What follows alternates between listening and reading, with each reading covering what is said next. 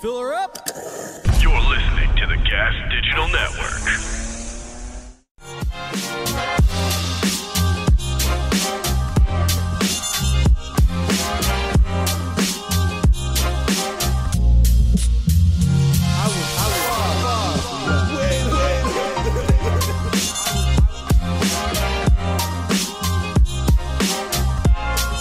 Thank you, Ombre. And here we are, back with Slick and Thick episode. I don't know. This is that's too high for me to count. The best one. And The to best my one. left, at six foot three, two hundred pounds, every one of them is a problem. The people's champ, the tamer of sages, the Uh. 'em. master of punks. Get him.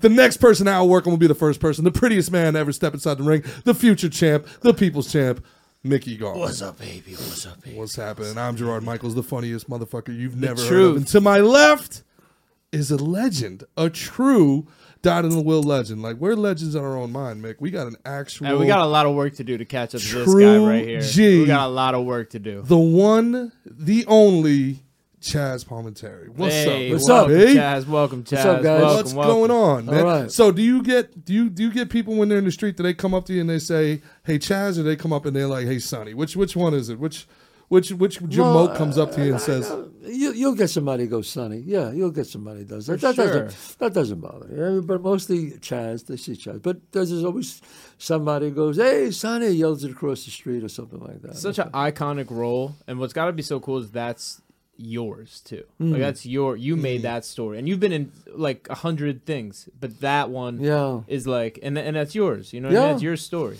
Well, yeah, I mean, it's the thing that uh, catapulted me to, you know, becoming a star. I mean, that's really what it was. You know, I did that, and then, bam, right out of that uh, uh, was the Usual Suspects, Mm-hmm. uh, then the Academy Award, the uh, nomination with the Bullets, and uh, you know, all those things just happened in a row. And I've been I've been on living going straight now for like thirty five years. So it's- it's Unbelievable. But it was it wasn't all peachy keen. I remember from our time on the PBS Yeah. podcast, you were out in L.A. grinding it out. Oh yeah, I, yeah. I'm not an overnight. You don't forget, I I made it when I was 39 years old. So Mm. I, I've been acting a long time. So, but uh, it's just one of those things. I I wrote my own project, and I said, uh, you know, if they won't give me a great part, then I'll write one myself. And I wrote this one man show about this me growing up in the Bronx, this killing that I. It really stems from the killing. I saw this killing when I was uh, nine, almost ten. I was right actually. And uh, the guy looked, you know, he killed this man right in front of me. I thought they were fighting over a parking space. You know, you know the whole story. And Of course. what happened was, um, then the guy stared at me, and the next minute I knew my father dragged me upstairs. Cops came up. I didn't identify the guy. I refused to identify him. And the next day, I- I was sitting on the stoop again, and he walked by, and he looked at me. He went, uh, you know, mm, pointing at me like, "I know that you know that I know," and that's how it really started. Then. He just said, "Hey, come in the club. Go get us some sandwiches and give me like five dollars, which was like thousands of dollars, you know." Mhm. So I would go in there and I, I cut up the lemons and the limes for the bartenders, and that's how the whole thing started. Now in that in that time in New York City, that's that's that's a wild story, but it's not like a crazy atypical story. A lot of people have a lot of stories, kind of there they hmm. lived in that environment. Yeah. but those are stories that get told over a couple drinks at a bar. Right. You put pen to paper. When did you know that there was there was a there there there was a, a movie here? There was a story worth telling here. Yeah, I, I mean that's a good question, Gerard. I always wanted to talk about it. I always wanted to like write about it, and I was a you know I I used to write poetry. I used to write short stories when I was younger, so I always wanted. I it, it always stayed in my head. And what happened was when I needed money, and I got, I was working as a doorman at a club, and then finally um, I got fired because I wouldn't let. It's a famous story in in Hollywood. I wouldn't let this guy in. He was really nasty to me, and and he was belligerent. And he said, "Do you know who I am?" I said, "Yeah, you're the guy who's not getting in tonight." so that really pissed him off, and he said, "You'll be fired in 15 minutes." And 15 minutes later, sure than shit, I got fired, and the guy was Swifty Lazar. Now, Swifty Lazar, you guys are too young to remember, but he was the biggest agent in the world at the mm. time, in the world. he represented Elizabeth Taylor, Richard Burton. He, I mean, I couldn't have screwed up my career more than fucking with this guy, Yeah. right? And An uh, aspiring actor. yeah, aspiring actor, and I just- agent to go fuck himself. I told him to be, go fuck yourself. And it was his party that I wasn't letting him in. It was his party. and, and, and he was late for his party. That's why he was so belligerent with me, like, ah, I don't have to be on a list. Just give me. And I said, oh, fuck, man, take it easy, you know? And uh, I, the boss came out and he said, look, I love you, man. You're a great guy, and, but I got to fire you. He has too many parties here. You know, what am I going to do?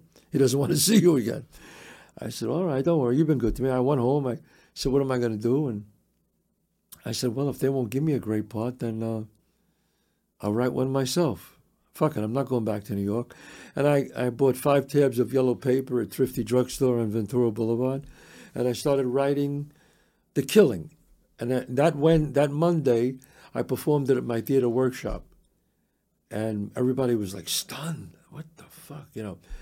And everybody saying, "Oh my God, do you have any more?" And I, I said, "Wow, I, I got something here." So each week I would write ten minutes, fifteen minutes, and then I would perform it on the Monday. Wow. And then when I got there that Monday, I performed it, and I taped everything with the cassette players. We had cassettes yeah, yeah. back then. This is 1988. Minute a page, basically. So you're writing mm. 15 pages, memorizing. I was 15? writing, yeah, I was writing, but at least just writing, and then I would perform it, and then I would see what worked, and I could tell by the audience what stories worked, what felt right, and, Wow. and I kept juxing the positions. You were workshopping your movie. uh, You were. I was workshopping the movie, and then out of the 15 pages, I would take four pages. I'd throw out the rest, and I'd do the same thing next week, and next week, and next week, and then finally, after almost a year, I had 90 minutes of this show that I've been doing now. for audience tested. audience tested. It's like it's like if jump, you, look, right? you stand Yeah. up.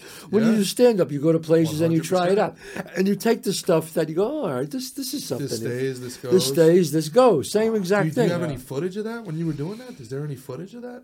I don't have footage of that. No, I don't. I wish Oh, I did. God, but I do imagine? have That'd footage. I do have footage of the first time I ever did the show.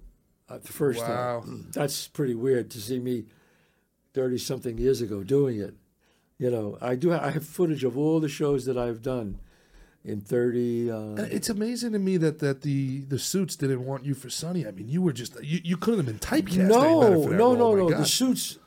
It, it, it was always the same thing. The suits always said to me, "You're a great actor. You'll be great as Sonny. We just can't make the movie with you because You know, you're not a draw. you're not. A, nobody you knows weren't a you." big name yet. Wow. Yeah. They said yeah. this is a starring role, and plus, Ah.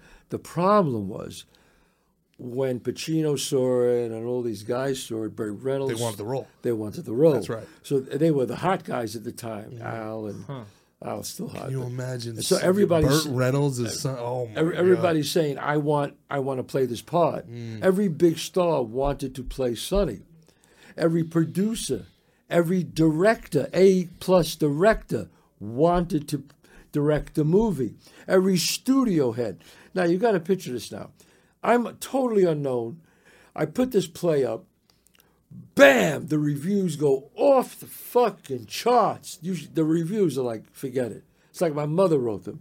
You know, Was it a one man play when you were doing it? one man play. Wow. Right. It's just the way. You, if you come, I'm going to be at. Um, I'm starting this year. Uh, this year, I started uh, the Paramount, the Paramount uh, Theater uh, in Huntington. Okay. Uh, you know, uh, in Huntington, the Paramount Theater. I'll be there January 29th. We'll be there. Slick, Slick and and Thick Thick will will be be there. Slick and Thick will be We'll there. be there. That is a show you will see that I did 34 years ago that I wrote. Unbelievable. So- my family has all seen it. Like my Yeah. all my cousins who I, I told you about, my cousin Biff who I had to write the thing. They all love it. Like everybody loves it. My uncle Freddie loves it. My aunt Tata. Everybody lo- they, when they saw it, they yeah. it, it was something special. I have said. people who saw it 80 times, 50 times. Wow. I mean, this is my 12th time at the Paramount, and I'm sold out already. Where were you doing it in in uh, awesome. L.A. originally? Where did you? Originally, I did it at the West Coast Ensemble. Then the theater was too small. Then we moved to Theater West, which was the theater I developed it. in. Did you pitch it to the creative director there, or did you rent the space yourself? How, how did you market it? You No, did everything no, yourself. I did everything myself. Pre social media. This is like This is no social media. grinding, baby. This is grinded, baby. This is the real world. yeah, get this, out this there was this was This the the real good world. old days. selling your man. CDs on the subway. No, what Yeah, happened yeah. was I had this. There was a woman. I forgot her last name. Carol.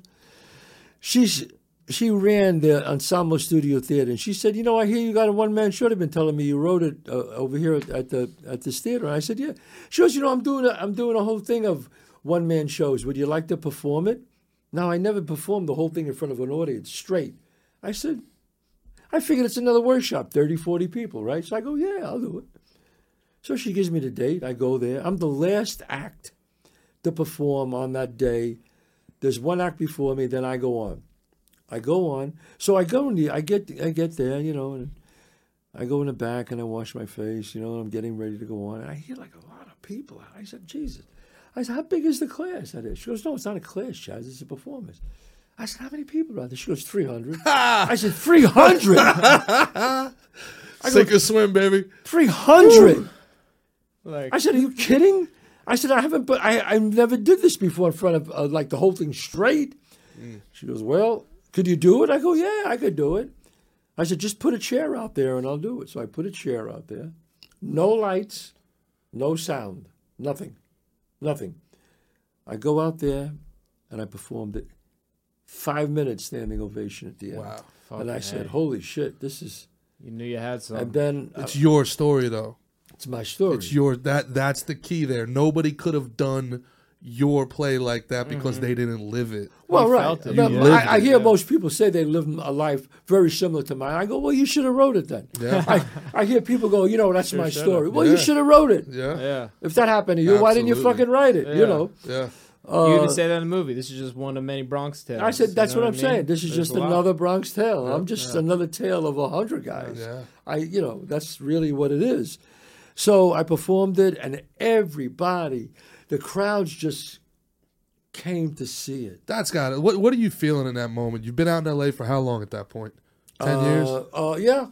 Uh, well, not 10 years. No, I was only out in LA. At that time, I was out in LA five years. You're out in L.A. five years. Five years. But, but 10 years before that, doing in New York. Ten years before that, doing in New York. It's 15 years. grinding, starving Grinding, artist. You starving. you had a as couple roles, doorman, right? What? Working as a doorman while uh, I'm working as a doorman, yeah. But don't forget, I started studying acting in the 70s. I, I was with Michael Shurtleff, and then I started studying with Lee Strasberg. Him. Oh, you did Lee with- Strasberg. Wow. with- no, but I, when you say people go, you study, I studied the Strasberg method. I studied. Yeah, you wi- said I studied him. actually with Lee. Mm. You know, I couldn't get into his class in the beginning because I was too young and I wasn't ready. But then after I studied with Ernie Martin, then I got accepted into Lee's class to study with him. You know, and Ernie Martin was a great teacher too. I, I just realized that. I got to give him a shout out. His daughter's teachers now; she's great too. Mm. But it was a. Uh, it was a great experience for me. But then I got into a rock band. I started performing all over the country, and then I did that for like ten years. Well, that and off. explains Dante's musical side Yes, as well too. yes. Okay. So I then- didn't. I didn't Wait, know. wait. So do I, I, that I had no idea you were in a rock. Yeah, I had, band. I I, didn't know had, that. I had hair down here. Get outta here, oh. Yeah. Oh yeah. Do we do we have any songs on Spotify? We gotta have it. Did anything Not make it no, I, we, we only we were a cover band. We were a cover band. We were a total cover band. We we didn't we just didn't write. You know, I got maybe we just couldn't do it. I don't know. We just didn't. Um, no, didn't write. We had one song on the that I wrote on, on the R and B charts. It was called "Meet the Beat." And we went to number twenty-eight that I wrote. Uh, that I was that I didn't perform. Actually, another group performed it. But that's about it. No, but we were we were good and we made money, and I, that always kept me away from my first love, which was acting and writing. Then finally, I quit in 1979. I quit the band totally, and I started started studying even harder, and went back to acting and writing. R and B was the style you guys were doing, or was yeah, so well, R and B cover rock? cover bands. You know, Okay. the O'Jays. Well, we knew Chazz had soul. We know he's Oh, dating yeah, those of fine course. Oh, yeah. sisters and stuff from. Oh yeah, me and, me and the sisters go way back. Billy Dee coming up. You'll love it. Yeah. Yeah, man. So I mean, do you think? um And in the '80s, were you? uh was you was the New York accent the you know you can't you have the Italian upbringing is this after the the uh, the Godfather, everybody kind of like tried Yeah. to go away from that a little bit. I feel like. Do you feel like you were typecast? Yeah, look- I- well, you know, I get typecast sometimes. I mean, I, as a wise guys, and also, I but I played cops, I played lawyers, I played doctors. But you know, a lot of my famous roles that really were big Mm-hmm. happened to be, you know, um, analyze this. And, Oh well, I, the, and Bronx Tale and uh, you know things like that. But then I, you know, Usual Suspects. I was an FBI agent, you know. So um, you ever sit back and think, man? Like you know, you're talking about 39 years old when you hit it. Then all of a Yeah. sudden, look at the movies you've been in. Look at the, the people you've been with. I mean, you've been with. You're a bona fide. You became a bona fide star. Yeah. Like, Yeah. you know what I mean. what was it like being on set with Billy Crystal, man? What was that? it was that must have- great. It was great. Oh, Billy's a really smart guy. He's really funny and a terrific actor. You know, he was, and he's really good, man. He's great. I mean, I remember I was ad libbing a bunch of stuff when uh, we did Harold Ramis, God rest his soul. He was phenomenal. He was phenomenal director. Really liked him a the, lot. the last uh the last uh Ghostbusters I think really Yeah. really really did him justice. The last one. He, he really was beautiful. great.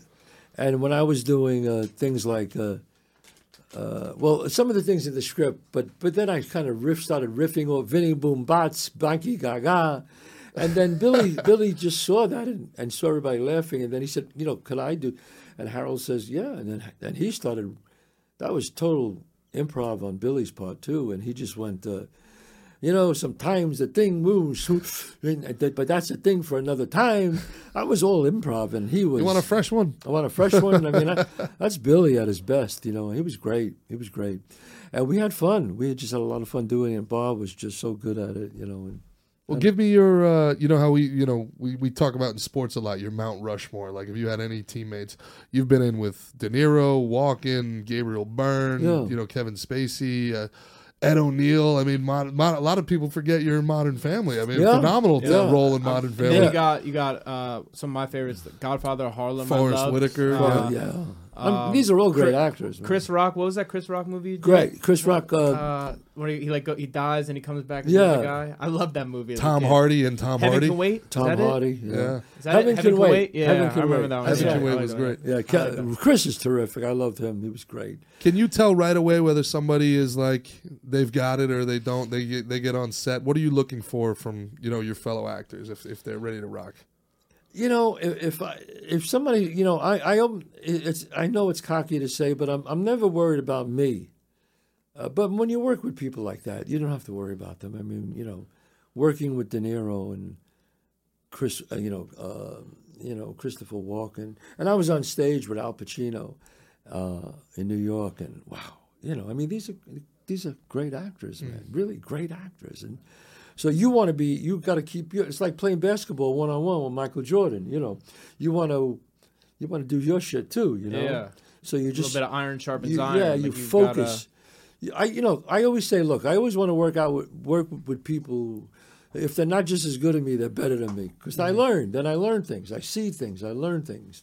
You know, you learn little things as you go on, and um, I, I, I love the craft. I love doing it. I love to work with great people. As great as they are on screen, sometimes it seems like the longer someone is in this industry, or you know, they they make a left turn as a as a person, as a human. Like it's they go they're a little little crazy. Do you think that that's an LA thing? Do you think that's an acting thing? Do you think that type of personality? Uh, yeah, no, I, I look.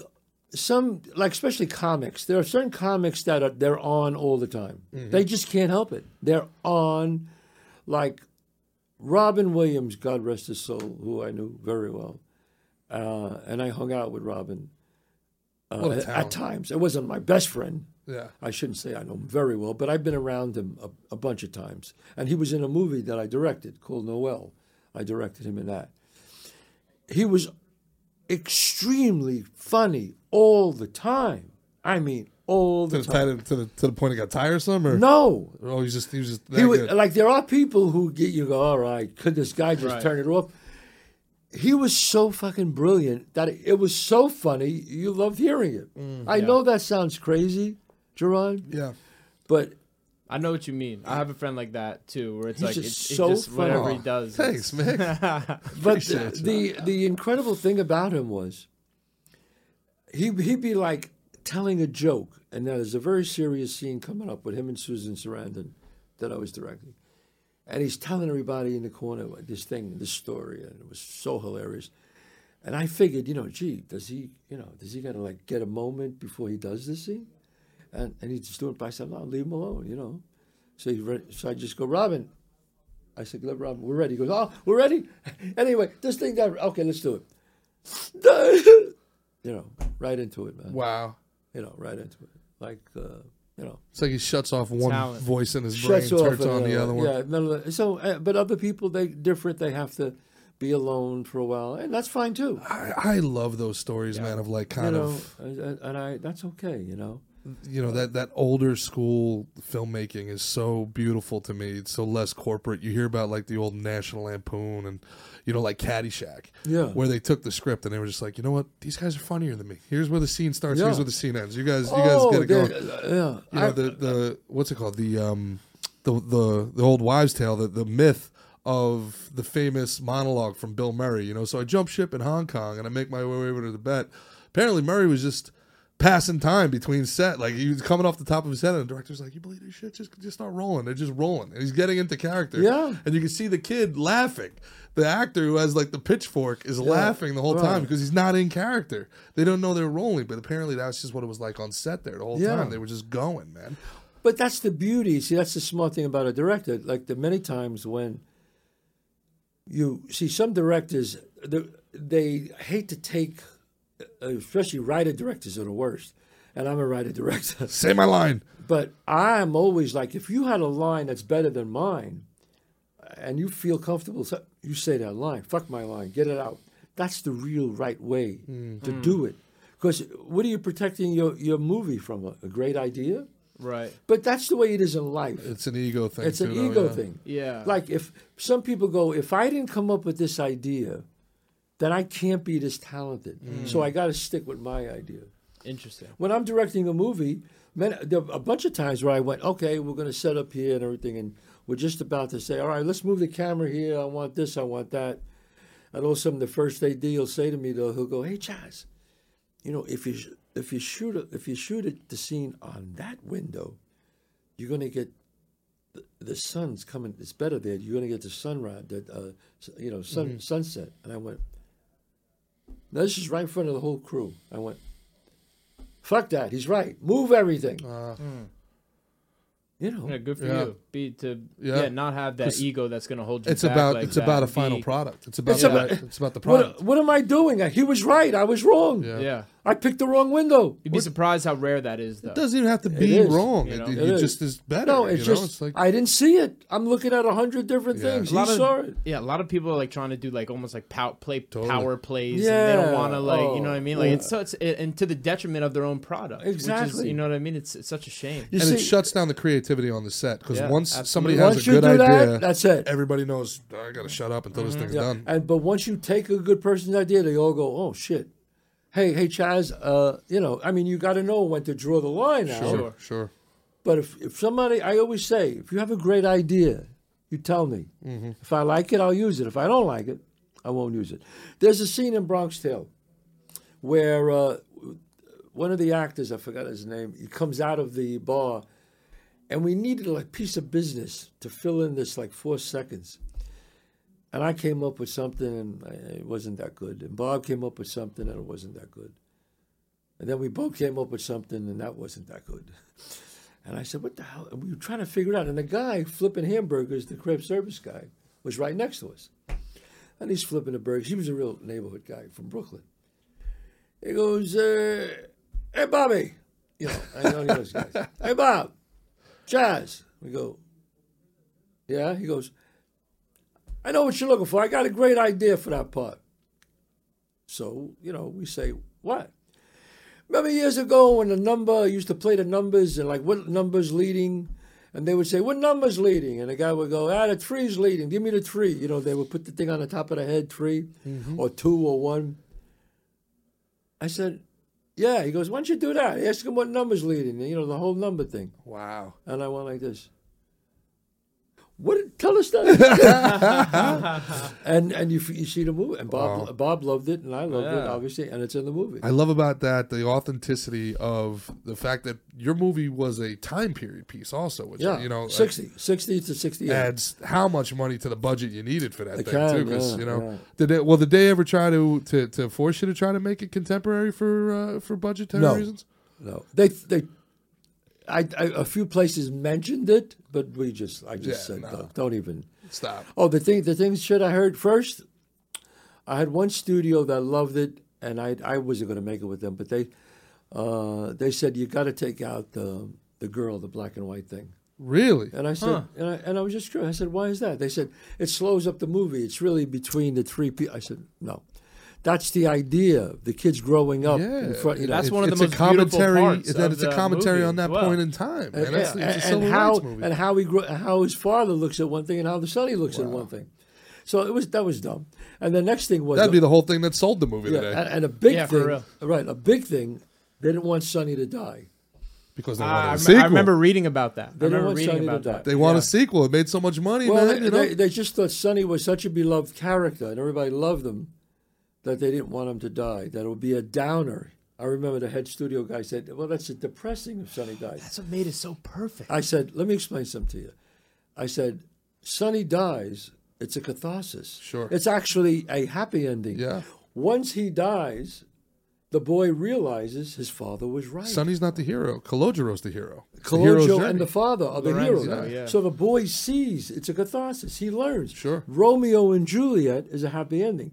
They both kill themselves, but the families come together. Mm-hmm. You know, in every tragedy, there's it's a catharsis. Some, you learn Yeah. something from it. Mm. So you know, Romeo and Juliet at the uh, uh, West Side Story. Thank God you told them You all know. to fuck off. No, well, because I- I that mean- that would have it would have changed the movie so well, much. I was know? blessed because I had De Niro.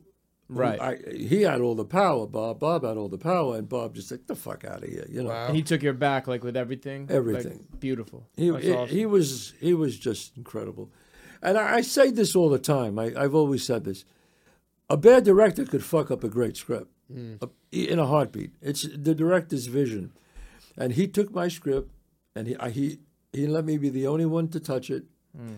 and he just let it fly. Awesome. and that I'm he's responsible for how great that movie. It's is. it's an almost perfect movie, man. I mean, Yeah. it's an almost yeah, perfect that- yeah. movie. I It mean, really is. It, it's the the acting, the directing, the dialogue, eh, everything about it. I mean, the score is iconic. Nobody can listen to the Beatles without going, "Now you can't leave." Like you know, I mean, it's. I I mean, it, it's just. I mean, when you were making it, at what point when you were making it were you like, "This is special. We got well, something good here." Nobody ever knows, Gerard. That's a good question. I knew it was good.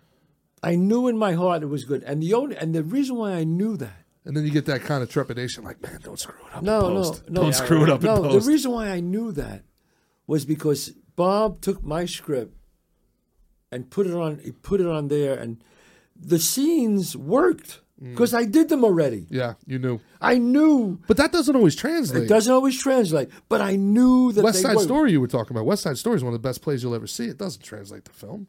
Well, I know. I thought I, the original one was. I thought it was great. Well, that's that's Who, your who might have dis- far No, from no. me to disagree. but it it it just worked. And I remember saying to Bob a few times, Bob, I'm telling you the dialogue here, it's going to work. You'll see. And certain things, and it worked, you know, Mm. because I, I I performed it. When you Right, that- see when you see the show, when you see my one man show, you Mm-hmm. got to look at it and go, "Holy shit, he did this before the movie." You're going to say, "That's the fucking movie." That's the movie. That's the movie. I do a Bronx Tale on stage alone. I play all the characters, 18 Yeah, I've heard. Now you say, how the fuck could that be? I don't know. I figured out a way to do it. Mm. I don't know. Now that what what you guys were saying before, how you were saying like like trust the trust the words, like trust the, the script, like you know it's gonna work.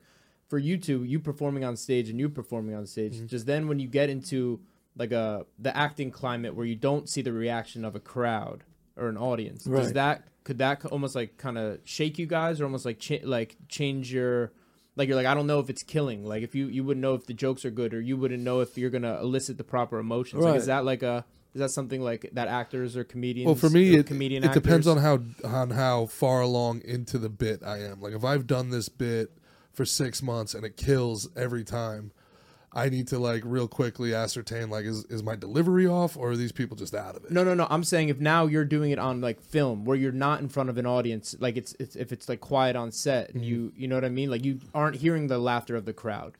Right. Oh, I- Or that- if- or yeah. if you- well, because- in, in comedy, he has to have a crowd there. Have to. You but have if, to have if a crowd. but I'm, I'm maybe I wasn't clear. If like if a difference between stage acting and acting like on film, Yeah. right? Like on on the stage, you're getting like you're you know you can kind of feel the crowd Yes. and certain things like that. And you in acting that you've done, Right. if you're not getting like the laughter and stuff, could it throw you a little Well, bit? it's really the difference, and Chazz obviously speaks on this, but I mean, theater acting from television acting, like, Right. You know, something that we would call the perfect 10, where somebody's like really big in their movements and they're, they're very hmm. slow in their cadence. That's perfect for theater. You're allowing people to be a part of it. There's almost like a wink and a nod breaking that fourth wall. Right. But if somebody goes that big in their, you know, really television, of it's more about yeah, is it's more about subtlety. thrown. I mean, some of the best actors in the world, Subtle.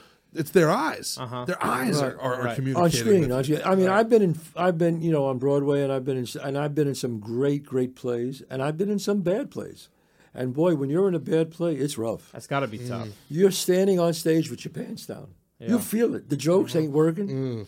You're dying up there, Yeah. and it's horrible. But you know, the good thing about a play is that it's over soon. Yeah. you know, yeah, right. you know, you hope it's over soon. You ever know. feel like calling timeout and going to one of your actors and be like, "No, you want to say the line this way. No, this is why it's I not remember, landing." I remember first starting out. I did a play at the American Theater of Actors, and uh, it was just a bad play. But you know, as a young actor, you take the job. You know, you, I was in my twenties, and I just I was so happy I got a part, and I did this, and it was it sucked. And the, the reason why it sucked was because that's been a long time, so I can say it. The director put his girlfriend as the oh, lead. there it is. Oh, Okay. And she was not up to the task. So I'm in this play with her, and she's terrible. And I'm acting with her. I just want to go, all right, hold on. Ladies and gentlemen, I know this sucks. And I'm about to leave the stage right now. You will never, ever see me again on stage. God bless you all. Good night. you know how many times I used to say that at night? Yeah. I used to. Me and my friend Dayton Callie, who's a wonderful uh, actor, he's been on many shows. You probably, if you saw him, you know who he is. He did uh, uh, Sons of Anarchy and. uh, Oh, okay. yeah, I mean, yeah, he's Yeah. Been, he's a great actor. Him and I were in that show. We always bring that up. We go, "How bad was that play?" and we just laugh about it. you Yeah. know, but it was a bad play, you know, and so it's it's horrible. But hey, you got to go happens. through some stinkers. To, Oh, you have know what to. I mean, you gotta, yeah. But nobody's you, You immune got to do it. some crappy gigs. Ah, that's Yeah. all I have are crappy. Gigs. I've had to fight in some gymnasiums. you know, it's like it's, it's part Yeah, of it's- paying your dues. It's part of paying your dues. Listen, I man. think Francis Ford Coppola is the greatest director to ever live. I love him, and even you know, The Godfather Three, he put his daughter in a role she couldn't handle and tanked the whole movie. Yeah. So I mean, they're not. You know, you don't have to say that. I'll say it. like the, it's it. No one's immune to it. No Yeah, one's immune well, to I- it. It's like would yeah, blame- Yoko Ono yeah. and uh, Yeah, let's uh, let's do a duet, yeah, Yoko. yeah, you she's sure? screaming Jack? in the You sure? background. Yeah, Yeah. yeah. Yeah, I mean, like, uh, yeah, I mean, f- uh, the Godfather Three. It's not her fault. I mean, it, the movie just. And she's a phenomenal I don't- I don't- director, as it turns out. But the script wasn't that great. It wasn't. The story wasn't put. I didn't. I didn't think it was that great. Yeah. Uh, and, Those and the first, two are such masterpieces. well, the first it's two are ma- live up to. masterpieces. And then she, the, but again, to give Sofia Coppola her flowers, I, I loved Lost in Translation. Yeah, she I was great that at was- it. I thought that was incredible. Great, great. You know, it, it's have. Is there any role that you were offered after you were? I mean, you were Hollywood's it guy, man. Yeah. You had Usual Suspects, Pool Hall Junkie. I mean, you were it. Was there a role you were offered that you turned down that you wish that you, you actually, in retrospect, you would have done? Well, there's two roles, very big roles that I turned down. One I do not regret at all because the right person played it, and I wasn't able to play it at the time. I couldn't do it physically. I couldn't do it back then. I, I got ill, and I was not. You know, I just couldn't do it. You know, I had throat cancer, and that's what happened mm-hmm. 30 years ago. Uh, and that was uh, Tony Soprano. You were offered the role. Yes. of Tony I did. I read that. Yeah. Yes, that is Him true. and Liotta. Yeah. Yeah, well, Oh no, my Liotta gosh. actually Ray Liotta got offered first be- Okay. before me, and then I think it was me. I think I was second. I'm not sure. It was me or Joe Mantegna, or one of us, and I turned it down. And uh, Gandolfini was great in that role. I, I don't regret that at all because first of all, I couldn't do it. I did love the script. I thought the script was great, but I couldn't do it at the time. I don't know. Saying that I would have did it, I don't know. Uh, HBO was very new at the time. It was 1996. I, I was making movies. I don't know, but th- I remember loving the script so much and feeling bad that, gee, I really can't do this if I wanted to. But and the- that, and that was the thing at that time where movie stars, television was still thought as being like a Absolutely. step down, right? I see. But the role that I turned down, that eats, not it eats me every day, cause and only not because of my career. My career is great. It's because I love the movie so much, and that's Donnie Brasco, Wow. Oh wow, and that was the role of Sonny Black. But Oh, Sonny um, Black. yeah, but uh, Michael Madsen. Michael Madsen. Madsen, Yeah. uh, Michael and I had the same agent, and when I turned it down, then he took it. And Mi- don't get me wrong, Michael was no, you would have been better in that role. no, Michael's was great. He's, I like Michael Madsen, but you would have been better Mike- in that Mi- role. Michael was just uh, phenomenal in it, and it's got nothing to do with him. It's just that I Right. love the movie so much. You would have knocked it out of the park. I, Yeah, I just love the movie. I just think I it's, like Madsen too. I'm a it- it's it's as one well. of Al's best movies, Yeah, uh, and his performance uh, as this kind of near do well actor, uh, uh, excuse me, actor, the gangster was brilliant. And I just love his performance in it, and I wish I was part of it. But you know, hey, what are you gonna do? Yeah. I got a, I have Johnny a, I Depp. have a what little, another great uh, ensemble yeah. cast. I have a back to the Bronx Tale question. So there was the juxtaposition between your father and Sonny, Right. right? Um, what was some of the best? I like to get advice from OD, OGs such as yourself, and I Yeah. want to hear the OGs OGs advice. The best Yeah. advice you got from your father and from Sonny, and maybe some of the things that you learned from lessons you learned that maybe not the best advice or not the best like examples Yeah, that, that you got from both of them. I think the best advice it's it's almost more than advice, Mickey, is because my father always said, you know, always do the right thing. I'll never forget that. He said, always do the right thing. If you don't do the right thing, it's going to come back and haunt you. It will come back and bite you in the ass. So try to do the right thing. Be honest with people. Do the right thing. A simple thing like that. Do the right thing. And he lived his life like that. My father was a very honest, honest to the point he would hurt himself. He was so fucking honest. right. I mean, I was trying to sell my car and I was on the road with the band. I remember I had this cream puff of a Cadillac. And I said, Dad, you know, while I'm away, you know, people are going to come and look at it. And he said, ah, people come, they don't want it. I said, how could this be? The car's a cream puff, Dad, you know? It wasn't a new car. It was like four years old, but beautiful. So then I came home off the road and I was with him, and people would come and he would go, Yeah, no. And, I, and he would take over and talk while I, I'd be watching. And he'd go, Okay, now there's a few squeaks over here. uh, now, when you start it on a cold night, it doesn't start right away, but it starts. Yeah, yeah, yeah. I trying go, to sell "Dad, this thing, pop. trying to sell The this engine only thing. floods I'm trying once to every four times. I'm trying to sell this fucking car. What are you doing? He said, Well, you don't want him coming back saying you didn't do the right thing. I, said, I, said, just, Wow. I was don't sell the car. Yeah. I was Come home on, for a week, sold the car. you know. So, but that was um, my father. I think that was the best advice I got from him.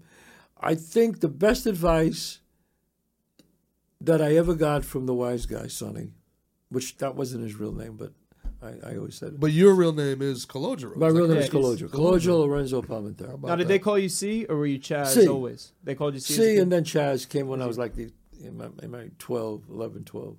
But Okay. mostly C. I still have friends call me C to this day. I think the best advice I got from him was, was a few things he always said. He said, one of the things he always said, he said, never answer the door after one, after one o'clock in the morning. It can only be bad news. That's fair. And he said, no one's ever going to knock on your door and tell you good news at after one o'clock. Don't answer the fucking door. And that saved my ass a bunch of times. Yeah. Yeah, I was at my own apartment. Uh, I was living in LA, and one o'clock I heard bam, bam, bam, banging on the door, and I started walking towards the door. I was living in LA, and I went, and I just got quiet, like that. And I hear bam, bam, bam. It was the woman next door. She was fighting with her, her boyfriend. They were screaming at each other, and I just said. And then she banged on the other people's doors, and they got out. They, they, he he got into a fist fight with the guy, oh. and I just went, Fuck it. I went right back to bed. Uh, yeah. Yo, I went right back to Yeah. bed. And I never forgot that. Not Yeah, my chair. I Not my forgot it. problem. That's great. It's not my problem. I'm not getting in the middle between a guy and his girl. That's the worst thing to do. Oof. And now the the wise wait. guy. So I get. We'll, I guess we'll refer to him as Sonny for this. Yes. But he um he also throughout the movie would often say nobody cares. Nobody, Nobody cares. cares. Yes, And then at the end, you you were telling me you're like, people do care. yes. And so would that would that maybe be one of the advices that you wouldn't totally agree with him on, or that? Maybe well, when a- he meant nobody cares, he's. But he's talking about Mickey Mantle paying your rent and the he isn't says paying your why? rent? or- He says worry about your family Mm-hmm. And the people that are close to you because nobody cares. Well, And, and he's right. yeah, He's right. About yeah. No, that. there's a lot of truth in that. There's a lot mo- of truth. mo- in lot that. of truth. Well, I, Yeah. listen, I, I, I, I dabble in armchair philosophy. I love Jordan Yeah. Peterson and those guys, and that nihilism is a very powerful thing. But at the end, if, if you watch closely, even though he says nobody cares, he is the guy that tells C to get out the car. He cares deeply, Yes. you know. So as much as he says, you know, nobody cares, really what he's saying is, is you know, keep your circle tight. What do you care? You're Yeah. crying, you're crying about Right. Bill Mazeroski. You never even met the guy. Yeah. Right. You know, like I mean, if you think about it, people get so upset over sports, and, and believe me, I'm a diehard Yankee fan. How about the Giants going to the playoffs, boys? Hey, How about the Giants hey. going? Shout out, no shout out to the New York Football Giants head coach Brian Daboll, But future the, coach the, of the the problem is, the problem is, you could care, and I, I know when the when the Yankees lose, I'm devastated, but I'm okay. You know, I go, I Yeah. go all right, Yeah. relax now. Let's get ba- let's I'm not get gonna back. let that low bring you too let's low. uh, get back to real life here, right there. So. Uh, there's a lot of things I learned from the wise guys. One is always one of the big ones is it's better to it's better to beg for forgiveness than ask for permission. no doubt about it. You know, uh, you know. Love that uh, one. yeah, Yeah. yeah. I learned I learned that one uh, the the hard way a little bit too. I Yeah. uh, so I was fighting CM Punk in Cleveland. Excuse me. And uh, you know LeBron James was a big guy in Cleveland. Always do that powder clap. Yeah, yeah. Right. So I wanted to go on the scale when I weighed in and do the powder clap like LeBron, but I asked first if it, if it was okay. Yeah. And they Right, said, and they were like, "Nah, said- no, someone could slip." But stupid reasons. You know what I mean? It was BS, but it would it would have went big. It would have been Huge. fun if I did it. I should have just done it. I should have put a little powder in my hands and done a little LeBron Yeah. clap in Cleveland. You You, could have said, "I didn't realize it." I Yeah, didn't ex- know. of course, of sorry." course. Yep. Yeah. But you would have did it already. Uh, exactly. Uh, yeah, it would have been no problem. No It would have been problem. no problem whatsoever. But yeah, No I learned problem. right there. I was like, "Yep." Yeah. Ask for, You It's know, it's always a problem when you ask. of course. People always have a problem when you Sure. ask. It's funny, you know. People are strange. You know what? Uh, if we all could just, who said that? Rodney King. I think we if we could all just get along. Can we all just better. get along? Can we all get along Yeah. a little better? You know what I mean? Because life is, um, you know, you think about your life, uh, your life, Mickey, my life. If my grandfather, Calogero, doesn't come here and decide to come to America, I, I you know, I, I'm not here. Yeah, Stephen Michael Heron, my great grandfather from County uh, Galway. Galway. I'm not here. I'm not here. You know, Bronx Tale never happens. Yo, everything is so delicate in life. Everything is so delicate. I have a friend of mine, my friend Mikey. Okay, my friend Mikey, I, I was 18 years old. Okay, I'm 18 years old. I just got my license. My father just drove me back for passing my test. I got my license. He says, Take the car. Go ahead. You can go. I was like, Holy shit. I get in my car. I'm 18. I'm 17. or 8, I'm 18. I, I, I'm in the Bronx, right? My neighborhood. I'm driving. I see my friend Mikey on the corner. I go, yo, Mikey. He goes, hey, see, what's up? I go, he goes, what are you doing? You're driving. I go, yeah, I just got my license. He goes, come on, let's go for a ride. I go, all right, come on. He gets in the car. We're driving. He goes, I go, he goes, make a right. Let's go on Pelham Parkway. That's where the Jewish girls were. We would drive up there, you know. And I make a right. I make a right. I'm going down, and there's this big light right on Southern Boulevard, right where the Bronx Zoo is. And I'm driving over there, and all of a sudden, I was so excited I didn't see it turn red. And he screams in my ear, "Red light! Red light!" I went, oh, "Bird!" I hit it. I went past the light, put it in reverse, and backed out. right? I'm, um, I'm, I'm by the light now. I backed Yeah. out. Three girls are walking by. They got balloon. They're going to the zoo. He, she, she looks in the car and sees Mikey. He looks at her. They look at each other, and he goes, "Mikey." She goes, "Mikey, Mike Herrero," and he goes, "I, I don't want to say her name uh, because anyway." So he says her name, and she writes on a. He goes, "Oh my God, they I." I, I'm not saying, who the fuck is that? She writes her name on her eye. She has an eyebrow pencil, and she writes it on a matchbook cover and throws it in the window as I'm pulling out. Okay? I have to tell you the story. I drive away. I go, who the fuck was that? He goes, oh, I was in school with her. I was in the eighth grade. I, I was in the first grade, kindergarten. I go, how the fuck do you, how did you remember each other? He goes, I don't know. She saw me and she recognized me. I recognize her. He calls her up. They get married. Nah. Years, yeah, a few years go by. They get married. They have three kids. Okay, three kids. Finally, years went on. Then they got divorced. And he always tells me that fucking red light. You got to stop. You know, and, I, and I think about it. It was that fucking red light. When he was going through the divorce, he's going, "You were that fucking red light." I go, Mikey, it's thirty years later. What do you want from me? But Hey, he about it. yelled. He yelled red. He It's yelled on red him. light. Hey, it's on him. That's on Mikey. It's on I know, Mikey. but think about it. If I don't get a license at that moment, if my father don't drop me off on that moment, if I don't see Mikey on that corner, if we don't, effect, if we don't make a right on, Three human beings don't exist. if we don't make a Yeah. right on that street, if she's not walking there, if the light's red, if the light's green, we go right by. Yeah. His life's different. Her life's different. Yeah. Those three human beings are not here. How the fuck is that possible? That's Crazy. How is that possible? Kismet. I, I, I'm, I am stunned by that. Huh. Stunned by it. Think about it. Unless Mikey's lying to you and he was stalking that girl the whole time. Telling you to make knew- this right, make that was, left. yeah. Mikey No. wanted, yeah. Mikey's like, you know what I want to do this Friday? Yeah. What's that? I want to see Fiddler on the Roof. Yeah, I mean, I, it, to me, it's just fascinating how. That's why I always tell people, uh, you know, the best advice I could ever give somebody. They always ask me, they say, "What's great advice, Chazz, about success?" And I would go, "Show up. Show up.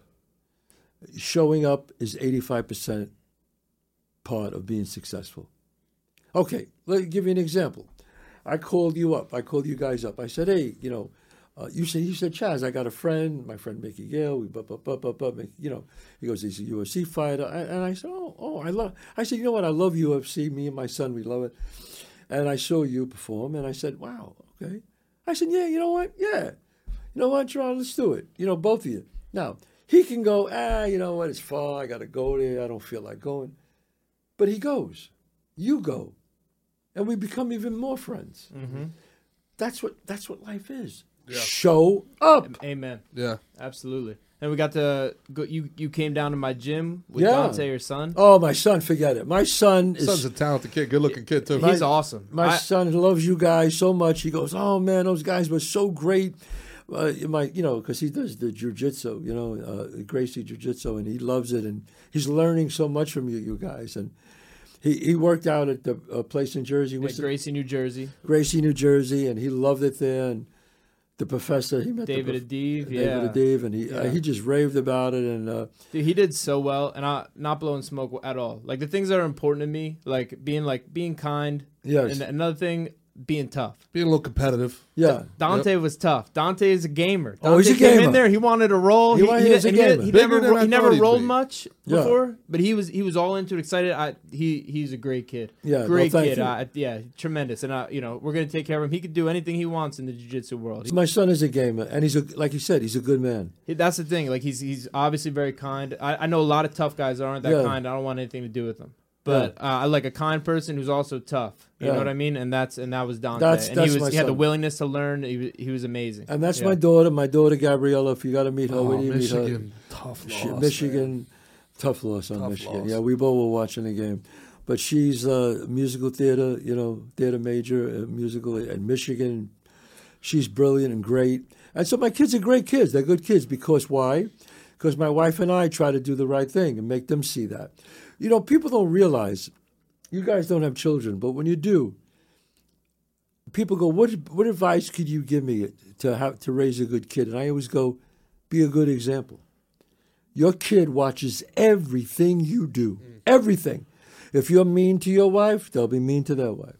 If your wife's mean to you, that girl will be mean. That girl will grow up Do you, just do you like think that. having kids made you a better person then? Do you Oh, think- yeah. Because you had to be more cognizant of that?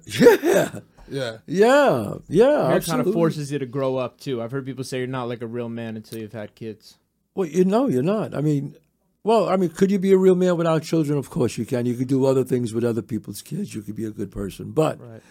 when you have your own kids, it's like that child is there. You gotta when that little baby's got a mouth open, you gotta feed him. I mean, what what kind of man? You know, what what they say in The Godfather? Man who doesn't take care of his family is not a man. No Yeah. man at all. You got a family. You got a wife. You got children. Oh, okay. You got to take care of this fucking family. That's a that's a responsibility that you have to do, and that's it. Period. End of story. Absolutely. That's how I feel about it. And that. Dante's 22, 27. 27. 27. Okay, Yeah. well, Yeah. so let's do a little math here. That you know, you wait till you're 39 to have your big break. Now, what was that 92? Bronx Tale comes out Bronx Tale. No, I, I hit my big break in 89. 89. 89, 90. 90 is when I so then- sold the play. Yeah. Dante's born in what 96? Five. Yeah, 95. 95. Yes. Ah, so now you, you waited all that time to be a Hollywood actor. You gave you six. You gave yourself five years of LA nightlife before you had a kid, man. Yeah. Was that enough, or or you should have No, waited but, longer? but look, I was in a rock band in the late 60s and 70s. Do I have to say any more? Say no more, sir. Do I Say have no to? more. Say, I was in the height of flower love and orgies. I mean, you know, this was like fucking crazy. This just was like Yeah. We need you we need jokes. pictures of long hair Chazz Oh, Palminteri I- right now. I- I- we I- need I flower see- child I've been looking. Chazz I'm P. just gonna keep looking. Oh, you got to send it to our have it, I producers. have it. We got to get the pictures. Oh, I have it. I have it. I sent it Oh, to you. man. Yeah, please. I'll send it to you. Aquarius. No, no, I mean, uh, you know, I did enough when I, by the time, and then when I made it, I, I, I ran around. Then even when I hit it, I didn't meet my wife. I wasn't famous when I met my wife. I was, Wonderful lady, man. I, yeah, Yeah, thank you. Gianna was My wife is She's such great. a great I, host. I, I so was, sweet. I was wealthy because I made big deals with Bronx Tale and everything, but I wasn't famous yet because I didn't do Bronx Tale because I had to wait a couple of years for Bob to be Mm-hmm. available, and I met her during that time. Gotcha. Uh, so, but I, I, you know, I ran around enough in my life. Look, Yeah. you guys are handsome. You're both young, and, and it's great. You have a great time, Mm-hmm. and it's great. But here's the deal: there's a difference, and I'm writing a play about this. So maybe I'll quote my play a little bit. There's a difference between the pleasure and happiness. Pleasure is what you guys are having right now, and that's great. And I had a lot of pleasure, but then there's happiness. Happiness comes with time. You build up. Pleasure is immediate gratification happiness comes as you get older and you mm. realize I have my children, I have my family. It, it's a different thing. There's a time when a man has to grow the fuck up. But, but we're men. We don't grow Nah, up. Chazz, We I, don't grow up. We don't. we have to fight it. Look, do I get tempted? Of course I do. I'd be a fucking lie if I told you no. Anybody, with Bill Burr always said, uh, Bill Burr, who to me, he's like a, a genius. You know, he's like uh, the the Richard Pryor of this generation. You know, uh, he always says, you know, he says, "What do I know?" He goes, "I, I can't even handle Facebook." He says, the temptations of Facebook. you know, yeah. he, goes, you know, I mean, you know how hard it must be for for when people are famous and you got gorgeous supermodels coming Oh, coming that's a great bit. That's a bit about Arnold Schwarzenegger, Arnold Schwarzenegger, and you know, uh, but Tiger Woods. but he's it's a great bit. It's fucking hard, and it's because men look at aesthetics. When they see beautiful women, it's just like ah, ah. You have to hold it in because what you want is quick pleasure. Mm-hmm. Okay, women are attracted to power. Different, different. You'll always see. I shouldn't say this. I, don't, I mean, I don't want to get in trouble here. But uh, you, you'll always see a, a handsome, a beautiful woman with a guy who's not that great. You go, how the fuck is she with this Yeah, guy? yep. He's, hap- he's he's a powerful guy, and women are attracted to that. Yeah. He may be five three, but his wallet's Yeah. six five. See, here's the difference between a man and a woman. Here's a here's a classic difference. Okay, you go to a bar, a woman's at a bar, gorgeous woman. She meets this handsome guy. She is blown away by him, so attracted to him. But after about 20 minutes, she realizes that he's an asshole. She goes, you know what? Fuck this guy. She will not go out with him. She won't sleep with him. Nothing. Now, cut to a guy goes to a bar. Sees a gorgeous woman sitting at the bar. She is the worst. She's a bitch. She's nasty to everybody. He still got to fuck. One hundred percent. yeah. One hundred He'll put up- percent. He'll put up with it. He'll for- put up with the abuse for, to the end of the night. for the end of the night. Gotta see That's it the through, my difference. yeah. Uh, He's got to see it through because he cannot control himself. Ah, you're not wrong. He You're not can't- wrong. He can't. Nah, con- it's- he can't control himself. Now, himself. what I want to know is if the the lesbian girls do they just sit there waiting for each other to be terrible, or do they walk away? No, it's Are the they- same thing. It's a, it's an attraction. It's an attraction. Yeah, I- it's the truth though. It- Yeah. you know what? It's hey, I got an, uh, an old friend used to say, man, everybody hangs out at the finish line. Yeah. Everybody, women hang out at the finish line. Friends, quote unquote, hang out at the finish Yeah. line. They all, very few want to take the drive. They would, they all hang out there at the Yeah. end. You know, and it's yeah. it's the unfortunate truth, man. It's the unfortunate truth, and I mean, No, you're right. That's the you know. But at the same time, I mean, I talked to Mick about this. I'm a little older than Mick. You know, I I, I had a tough time with when me and my ex broke up because I didn't want to go back to the to the. I I missed the intimacy. Right, You know, it, it it's you get to a point where like you know how to play the game. Right. You know, you know, I'm going to go to a bar. I'm going to say this. I'm going to make them laugh. Blah blah blah, and then whatever, shoot your shot, and it is what it is Yeah. but there's something about coming home from the road and someone having someone genuinely miss you or like hey someone in this world actually cares if i died out Yeah, there and, right, and there's exactly. something about that that you know you just you do you grow you grow accustomed to it and you do miss it when it's gone It, it's that. It's the Peter Pan syndrome. Men have the Peter Pan syndrome. They don't want to grow up. They don't want the responsibility. That's why having a kid. It makes you. You, you gotta. You gotta like straighten out. How how old were you when uh, you had Dante? I had Dante at uh, let's see, forty three. It's a beautiful thing about men. We can, we Oh, can yeah, wait we- a little we bit. can wait you a know what I mean? bit, We yeah. can we can take our time. I was Yeah. forty three when I had Dante. Yeah. well as the honorable minister farrakhan told me about the quran you know you can uh, half your age plus seven for men is uh, is That's the the islamic ideal- way that's the the ideal ideal age for your partner is half your age plus seven in the in the quran Really? Yeah. I, I didn't know that. half and, and try try to work it out it's almost always perfect Half your age plus seven. Mine Work would be it out. 22. Huh Mine would be 22. probably works for you. It works for you. Wow. What Yeah. about you, G? Half my age plus seven, so that would be uh, Good luck dividing 37. Yeah, right. uh, yeah, good thing we learned PEMDAS yeah, right. in school, right? PEMDAS, yeah. So it would be what would it be 18, 18 plus 20, 25? I'd be all right with that. Be all right with that? I that? think so. I'd sign off on that. Yeah. I don't think that'd be so bad. 25, 26, Well, how old are you now? 37. Thirty. Oh, you're thirty-seven. Yeah. Wow. Okay. Yeah, just turned 37. wow. Yeah. One one thing actually that uh I really like about your guys uh like r- relationship, you know, is I see a lot of like Gerard's aspirations are are, are similar to yours, where Right. he has a lot of, like a lot of great ideas, very talented guy, Hmm. obviously, and he he has a lot of like stuff where he that he wants to like create and you know put himself in direct, like you know Right. put his talent to work, and I, I think uh like a lot of the stuff Chazz is, say, is saying. Oh, he's a huge like, influence on me, man. I mean, I, you know, I, I bet. huge influence whether whether you know it or not massive influence on me because you know if you sit there and you wait for somebody to to bless you with the role of a lifetime it's not going to happen It's not gonna So, happen. you know I, I write a bunch of scripts and you know then we come up we try to find the money to do them and you Sure. just that's that and it starts small with sketches because that's the money that you can do but then you you know i i don't think in this day and age that if you were waiting for somebody to come and It never happened. it's a lottery ticket. Yeah, Go so out you're and do yeah, it. It never exactly. If you got a role you think that you'll Yeah. nail, write it, Yeah. brother. If Write I it. didn't write Bronx Tale, I don't know what would have happened. yeah, but that's the hard thing. It's like you said, every know. Jamoke has a story. Every Jamoke. But How many they gotta- they I gotta hear that. it. Oh, that was my story. That happened to me. Well, Yeah. no, you- it didn't. Maybe something similar, but that didn't it. happen to you. Yeah. Yeah. Do you want Do you want to do something with uh, your son and your daughter? They're both in the industry. Do you have a, an Yeah. idea for for uh, a project with them? Uh, well, I was in. Uh, I, I'm doing um, a TV series now called Gravesend with William DeMeo. Uh, Where I was born, Mick West Second yeah, Avenue. P. yeah. And my Yeah, son right. was in that, and my daughter. Actually, my daughter had the. She was doing it for a year before me. She actually got me the job. Another And- terrific ensemble cast, yeah, by the way. Yeah. great cast and uh, wonderful, wonderful uh, show. Comes out this month, January, and um, so uh, yeah, we did a couple of things together, and that was fun to work with them. You know, I didn't work with my daughter; I worked with my son.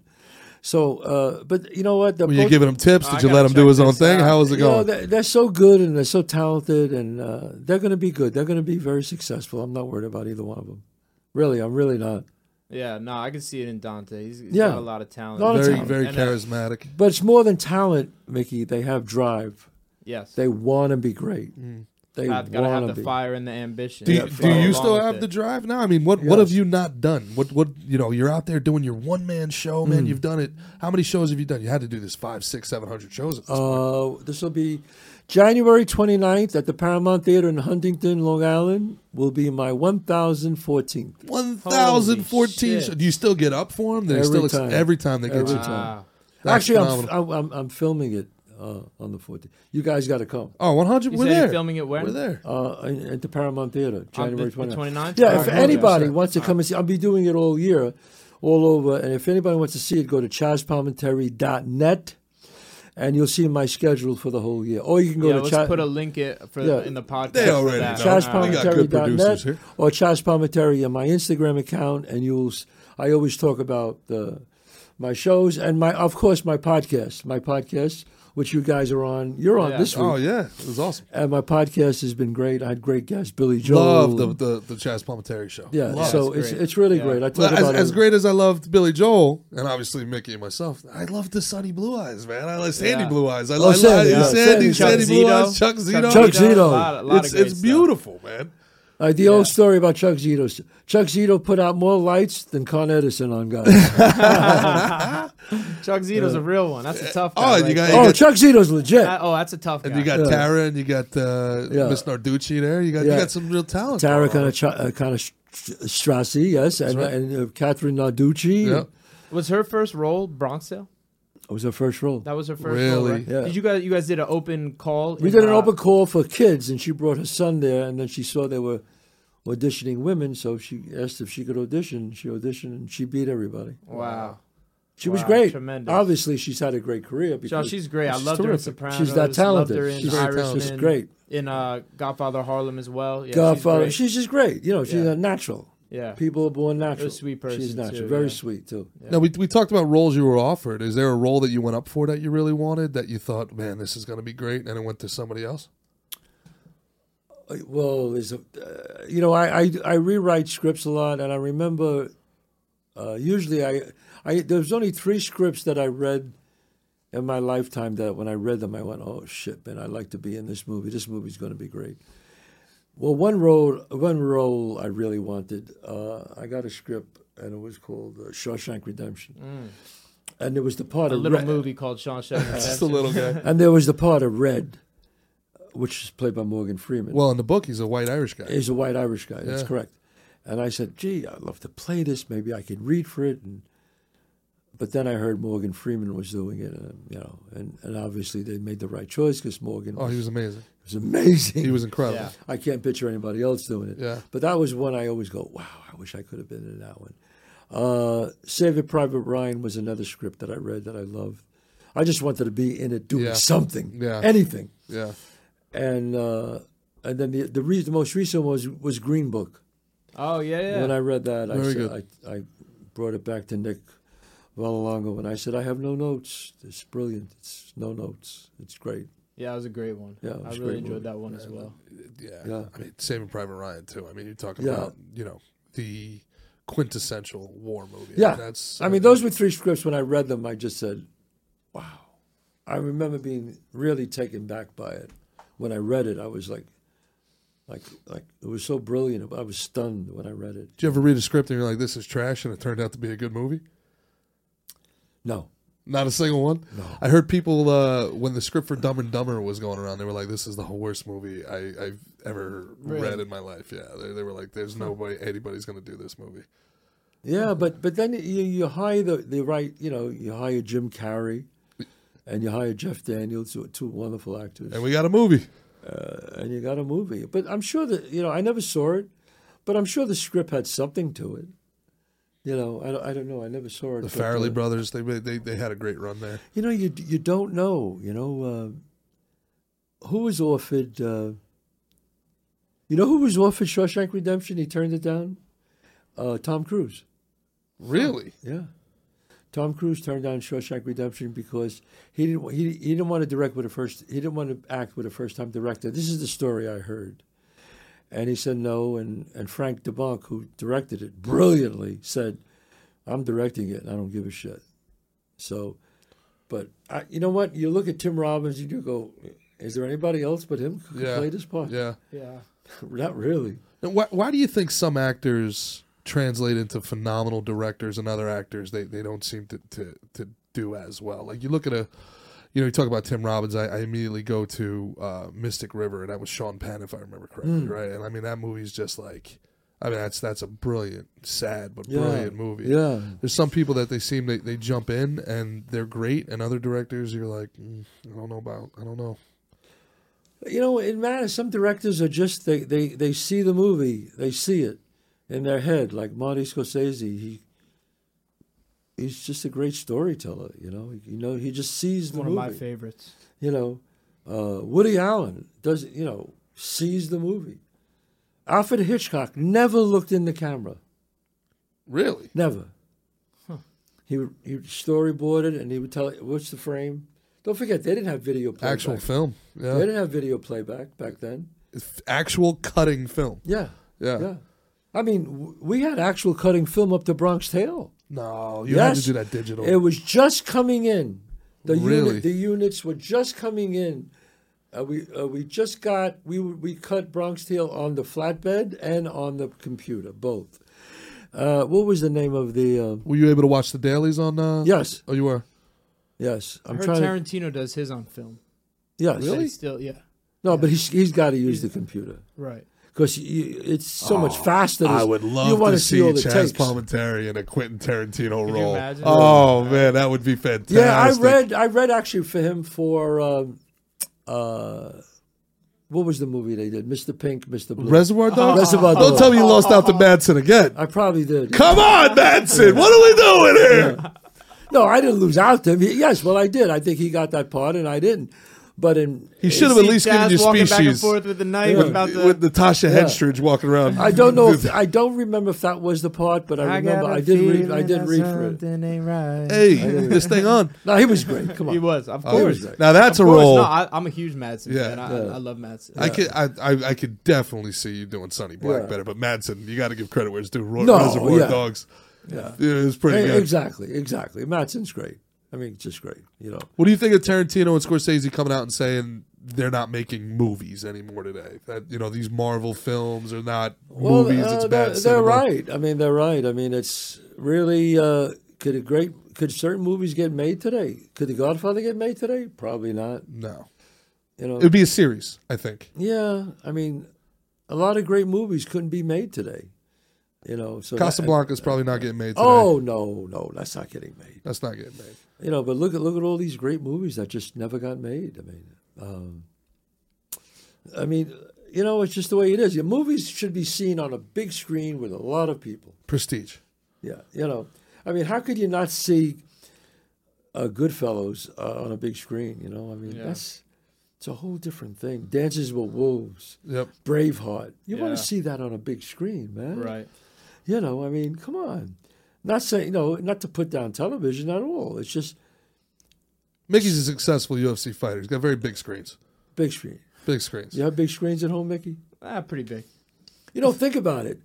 Screens today are huge. Big screens. Like if you go over somebody's house and they got like a regular television. Oh, set, back in the day, yeah, the like, little, what looked like a hell mic, yeah. looked like a microwave. Absolutely. Some people got projectors. It's the whole wall's the Yeah. television now. Yeah. That's Yeah, like, that's what the, the, hell stuff. is this shit? Yeah. You know? Oh, it's it's different. But you've never really done any fantasy, right? You've never done like a Lord of the Rings or No, I love to. You'd love to do a fantasy. Oh! thing. Oh, Is that what's left? Is that is that we've got you're the next Gandalf, man. We gotta I wanna I wanna do that, but I really I've always wanted to play a priest. now use can't pass. that no, I could never say I could never say that line again. You know You times- probably heard that so much. And you Oh. and I remember you told me on your podcast that was just kind of like a line you just wrote. Like you knew like like the uh Well, I wrote it because the guy said it. r- okay. So you didn't know it was He going to really be this said it. iconic line No. that was yeah. I I've had friends that have saw that w- we've been hanging out together sending me now you can't leave, now you can't leave. Yeah. Like crazy. Yeah. Like, everybody I- I that was- line is so I- iconic. I was 18 years old, sitting at the bar, and these guys came in. Okay, uh, they were called uh, the. They weren't the Hell's Angels. They were the Aliens at the time. That was the name of the gang, and uh, they did this thing. and they put in the movie. They were Satan's it. messengers. Satan messengers. And they, the- yeah, yeah. they, sh- In the movie, the- they shake it, but in real life, they didn't do that. Mm-hmm. What they did was they just looked at Sonny, held up the bottles, and they just turned them upside down, and they just drenched the bar on the floor. They just turned the beers upside down, and and Sonny asked them to leave. And and before they they were Sonny allowed them to come in because they were actually acting they like were gentlemen. actually like gentlemen, They but were- it was they- a setup. But they were fa- they were faking. it was yeah. a setup. Yeah. And once uh, they did that, he said, "Look, you know, uh, Yeah. you got to leave. I spoke to you like a gentleman. I'm, I'm disappointed, but you got to go." And the guy just looked at him and said, "Fuck you." You know, you think well, and he said something like, "Look, you see these colors? Like my colors. You're not doing shit to us." Yeah. And he said, "This is our place now. Fuck you. You make us leave." And Your terms are acceptable. you know, and he just he just like kind of went, and I'm standing and I'm sitting there at the, at the end of the bar, and I'm like, like this, just like I described it in, in the, and he just walked over, and shut the door and bolted the door, and he walked back and he said, "Now you just can't leave." Now that's the story. The Brooklyn people are like, "No way, Chazz took that from Brooklyn," because there's a story in Gerritsen Beach. Yeah, yeah, I know. You know. Yeah. So, but the, uh you know, these these bikers came in and Uh, the, apparently there's there's a big hole somewhere in Gerritsen Beach. Yeah. You I don't know that story. Uh, I know this story. yeah, so, yeah, then, yeah, so yeah, then they Well, he Gar- the Garrison door. Beach happened one year. Yeah. What, 70, 80s? Maybe. Probably. Yeah. Yeah. This is the 60s. That's very true. That's very true. Okay. Yeah. So tell Gerritsen Beach they're fucking wrong. On the They on know the now. on the next episode now. of Gravesend, hey, fuck Gerritsen No, Beach. look, maybe something similar happened there. It's very possible. There's some tough guys out there. Yeah, yeah, yeah. Maybe the guys walked in, got smart. They said, "No, you're fucking not. and We're going to kick your ass." It's possible. Sure. What happened? Yeah. Well, look. Let, let, us be honest. Those guys Yeah. were probably, you know, they were drug dealers too, and they were try- Yeah. they were testing the waters. Where, where can we water. where can we flex? Where can't Well, we flex? yeah. Sometimes you flex on the wrong people. Yeah. Sometimes Fuck around and find out. Sometimes you just fuck with the wrong people. You never know, right? When Yeah. it's your day, you have no, no idea. idea. You know, you could be a real tough guy. You, you know, you know how it is in the ring, Mick. You're in the ring. You're, you're hitting guys. You're knocking guys out, and then one day you hit a guy and nothing happens. It happens in my dreams. You know? Anytime I get in a fight in my dreams Yeah. when I'm sleeping, I hit someone and nothing happens, and I'm like, What? it's Well, like- That's what it feels like when you tell a joke. You you expect a big pop, and the crowd is gonna be like, "What the hell?" You're like, what? I thought I had some power. on here? What's things. going on What here? The hell? Yeah, let's try this again. That's when you hit a guy and you just say nothing happens. You hit him again, nothing happens. You start going, "All right, is somebody going to break this fight up here?" Hey, wait, dude, so wait, wait, hold on, wait. So you have dreams where you hit people and and Yeah, my I have dad. dreams My dad has the same where I dreams. bomb. I have dreams I I- where I, I bomb Well, atomically on No, stage. you know what Yeah. I have dreams? I have dreams where I get on, Bro- I'm on Broadway and I just, I don't know my lines. You don't know lines. Yeah. I've done the same thing. All right, I, that's I've I've had a lot where I'm in school and I like have like a test or like the semester's over and I've done none of the work, haven't gone to class once or Yeah, something like I've- that. I so have you guys that have dream. those I like have you that still have for school sure. like I, I didn't know. yeah. I didn't know my lines, and I had a dream where they said, "The guy's sick, Chazz. You're on," and I'm like, "I don't know my lines. I don't know if I could do this. I don't know my lines." I always have that. It's a, it's an actor's nightmare. So that when did, so you started acting in the 70s? You said. Yeah. What yeah. what got you into that? I always wanted to be an actor. Always. Okay. Since I was ten. Okay. You know, I wanted to write. I wanted to act. Because I wondered uh, after like like how Bronx Tale ends, you're what 17, 18? Yeah. When the- when the 18, movie ends? 18. Yeah. So then right from there, where where so you had already been uh, studying acting for a while and, wor- and working on that at that point. I, I, I, 17, 18, no, not yet. Okay, you didn't Not you yet. hadn't started yet. Right around uh, 18, that's when I started. Okay. That's when when I left the neighborhood, we moved out of the neighborhood. My father said, "We're out of here," you know. Mm-hmm. So, and then I I, I went to uh, the college and I became I was a drama major.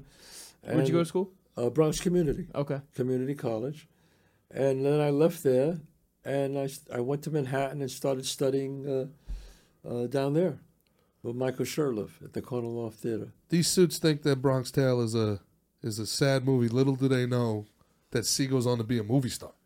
Yeah. No. it's the it's, happiest it's kind of thing it's of kind all. of an interesting like full circle. It's like then you you know you you don't see that next twenty years of Chazz's life until he's there. Yeah. And then and now you're the you're the star. You're People Sonny, go, well, you how know? did this happen? I go, but I, I mean, even guys that I knew back then, they always said we knew, uh, you know, they used to talk about all these things, Chazz, that you were going to make it. Yeah, I always said I was going to make it. Yeah. Did they did they come out of the woodwork after uh, 15 years, and they're like, "Hey, Chazz, remember me?" Yeah, I still. Hey, can I but, borrow but a I'm little nice. money? But I'm nice to them. Yeah. I'm nice to my Remember that friends. time I uh, I gave you 20 bucks? Well, after 15 You know, years, the vig is. I think I don't know if I told you this story. What I did was, you know, I grew up in I grew up in the street. You know, I mean, I went to college, but I'm still by You were heart, educated I'm by I'm the a street streets and by the yeah. I was educated. Well, Sonny used to say that I'm going to get. A, get I wanted to get a college education and I wanted to get street smart education.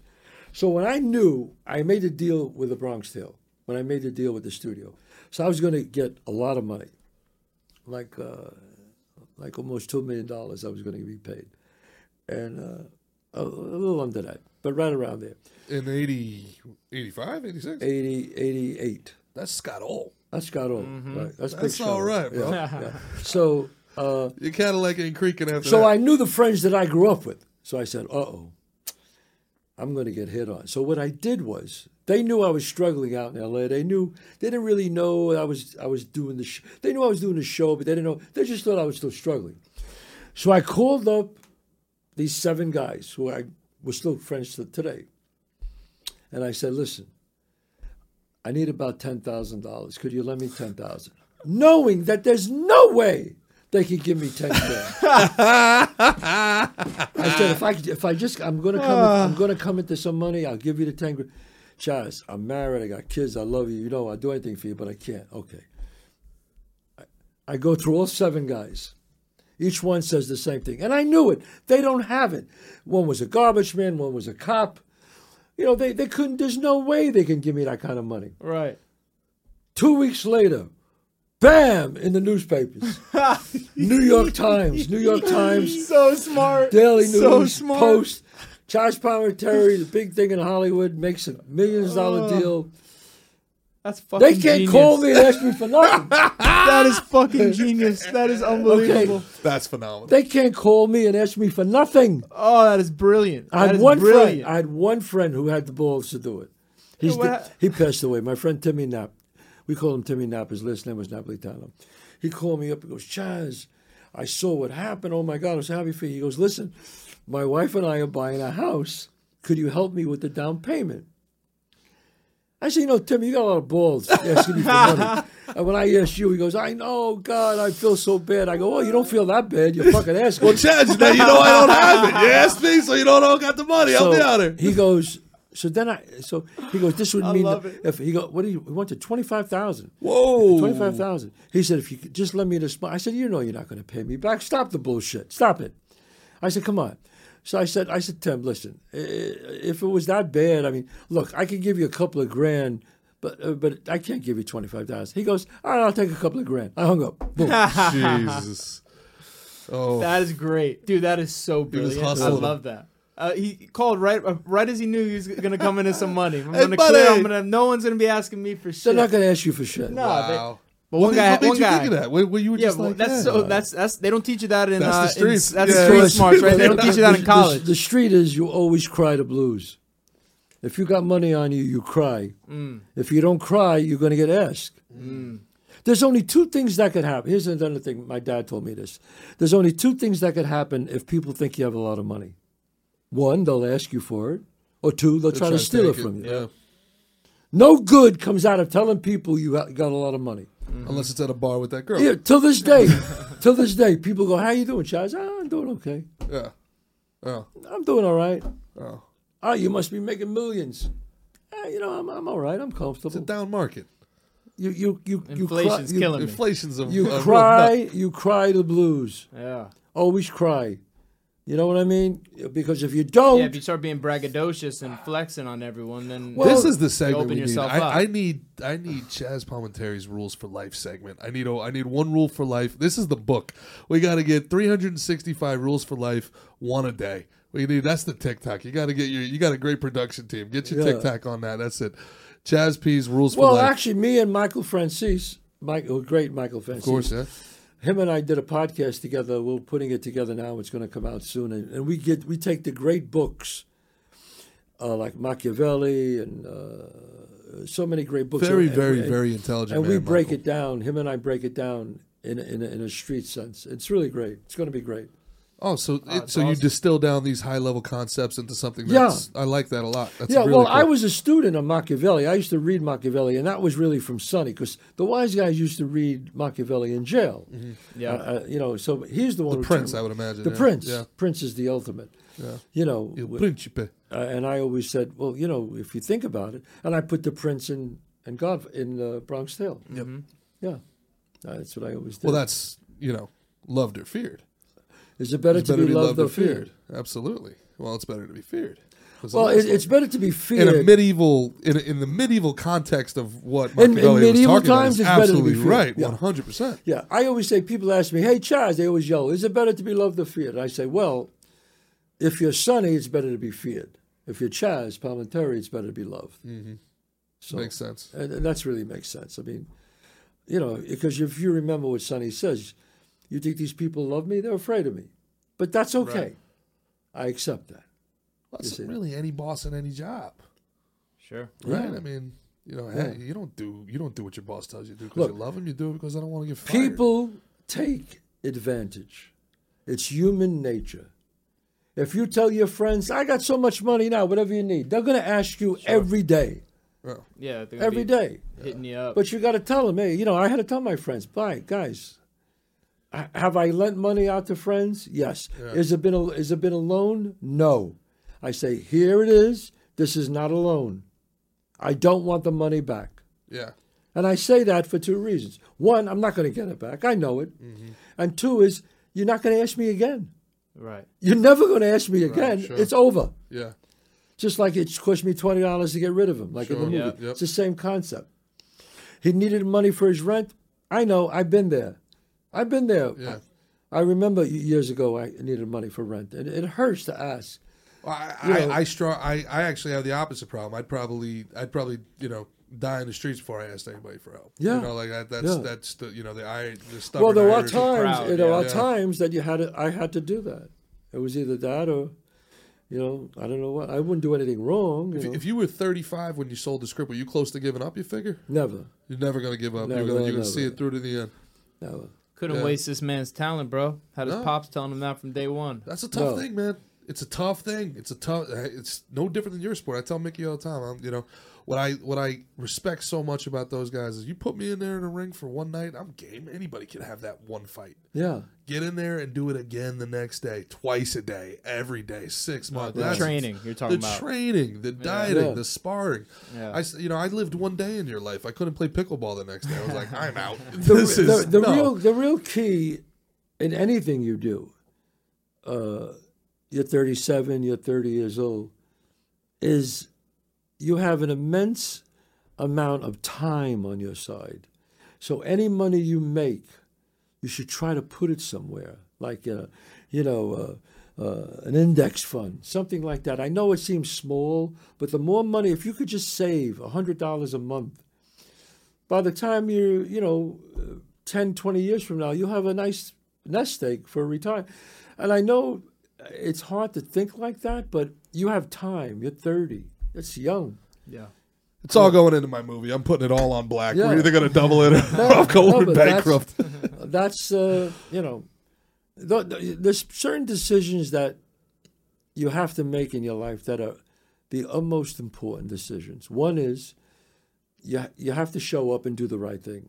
The second is the person you choose to marry is probably the second most important decision you have to make in your life. Because that person could either put wind in your sails or could bring you down. Yeah. Is, is this person that I'm marrying, uh, or a girl could feel this? A girl could say the same thing. You know, is this guy an asset to my life or a detriment? Is he luggage, or is he wind in my sails? That's tremendous. One or the other. It's got to be one or the other. Now, if it's luggage, it's bad enough to make it on your own without somebody pulling you down. Yeah. Fuck. That's so, brilliant. So you have to think. So the decision you make when you get married, or any woman that you're with, you know, is is she helping me, or is she making my job harder? That's really interesting. So, as a man, then let me ask you: Do you think that you you should you shouldn't look for relationships when you're younger. You should be settled in. You should have a career. You should have money and all that stuff. Some people are mature enough that they found they fall in love in their twenties and but they don't have any money. They're they you don't know, have any money. Yeah. But Maybe you know they what? They still be do it together. wind, But then the wife and know? him do it together, and it's fine. Some my son is very, very. He's with his girlfriend now six years. Hmm. He's twenty seven. You seen my son? Yeah. Yeah, and she was a great girl drop as well. Yeah. drop dead handsome, tall. You know, his wife is I mean his wife. His girlfriend is beautiful. Yep. yep. But my son is a one woman guy. Mm-hmm. One woman. Like we talk sometimes, and he lives in L.A. and and, and I always say to him, I go, you know, everything good with you and your girl? He goes, yeah. And you, I said, you never get tempted to like, you know, I'm just curious, you know, because I was totally the opposite. yeah. I was the worst Yeah. at that age. I was the worst. I gotta tell you, you know, and and, And I'm and- so proud of him. I'm so proud of him because you know why? He'll have a. He's got a great life, and I, I work. It worked out for me. I met a great girl, Mm-hmm. but some of my friends, they're Seen still it go the other they're, way. They're in It's their sixties, going to bars. Yeah, yeah, yeah. I mean, guys, that Sad. I That's get. sad. That's but I, sad. I, but I, Come on. I want to be a father. But I just, I really have never, ever once in my life wanted to be a husband. I don't know if that makes sense. it makes everything Like, sense. Yeah, that that tells me you're a selfish bastard. That's what it tells me you're. Am I right, honey? Am I right? Thank you. There's a young lady. When you got there. me, when you got me, you got.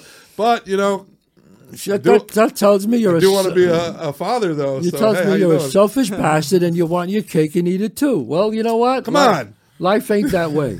oh, I want a son so I could say, my son. But you don't want to do the work. Bullshit. God, you're, you're calling out my soul right now. This is Bullshit. exactly what I bro, want. This is what you needed to This hear, is bro. exactly what I want. This is your. You gotta listen to your mentor right Because here, what is brother. your son, what is your son going to say? I can have a catch with my son. I can't have a catch with my wife. You think you think catch is makes a father? No. Are you kidding me? A father, when he looks at his father and he sees the way he treats his mother, he, That's he very sees the much true. That's That's everything. very much true. That's everything. Okay, but also let's can we have can we have a conversation about like reasonable expectations? If you're with a woman for ten years, that's three thousand six hundred and fifty days, and you're faithful for three thousand six hundred and forty nine days, and one day you're not, and that's a failed marriage. I don't know, man. That, that's unreasonable expectations. What do you want, a medal? What do you want? You want a medal, man? Ah, you want a fucking medal? I don't want a medal. I Just don't you think it's unreasonable expectations? Okay, is it better than the man who cheats every day, uh, every every week? No, I don't think that guy should get married. I mean, well, then the woman has to consider that. Uh, you cheated once in 10 years. She has to think about that. And if she could handle it, great. Mm-hmm. Some women can't. I say, you broke the trust, that's it. But I'd like to be that good guy that doesn't. You know, I'd like to be that that good guy. I want to like. I think a family is everything. Like, there's Right. nothing more important than family. It's just. It, it, I feel it's very complicated in today's world because everybody knows everything about everybody at, at, at every time. Right. You know, like everything's on a cell phone. You gotta you get accused of things that you've never done. Like you know, I, I Yeah. don't know. Like you know, Yeah. It's. Uh, I'm coming off like a real cad here. But I just, no, no. I mean, uh, when you're famous, the thing about being famous is you get blamed for a lot of stuff you didn't do. And then you get blamed for things you did do. you know, No, don't look mean? at me. I'm not famous. The two of you can have this You know what I'm conversation. saying? So it's um, i- is it is it great to be famous? Yeah, you can get a table at any restaurant you want, and that's great, and people like you and they respect your work. But is it going to make you happy in the end? No. No. Some of the most famous people that I've met in my life are the most unhappiest. Why does it seem that way? It- it- you I know, think that f- maybe that thing, that fame they're chasing, isn't all they thought it would be. Well, you know? well, to that example, I, I have a friend of mine in LA, beautiful, beautiful woman. Uh, really, one of the only people I enjoyed hanging out with in LA, and then she just took her own life. And it, you know, Yeah, wow. and um, I think her. I don't want to speculate, but I know her well enough to know that her desperation to a be famous and b try to keep up with the Joneses out there It was just a nonstop cycle of depression for Mm. her. There was just no. She needed external validation every second oh, of yeah, her that's life. too much. Yeah, you that's know? too much. Um, Yeah.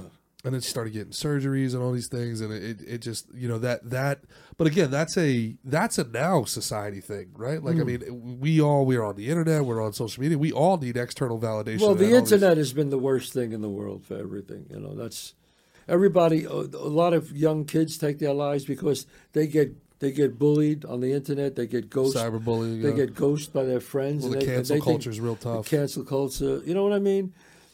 If you know who you are, then nobody could hurt me. Mm-hmm. I don't read a review of any movie I did, any Broadway show I do. You've don't- never read a single review. the only reviews I ever read were Bronx Tale, and that was thirty something years ago. Wow. After that, I realized.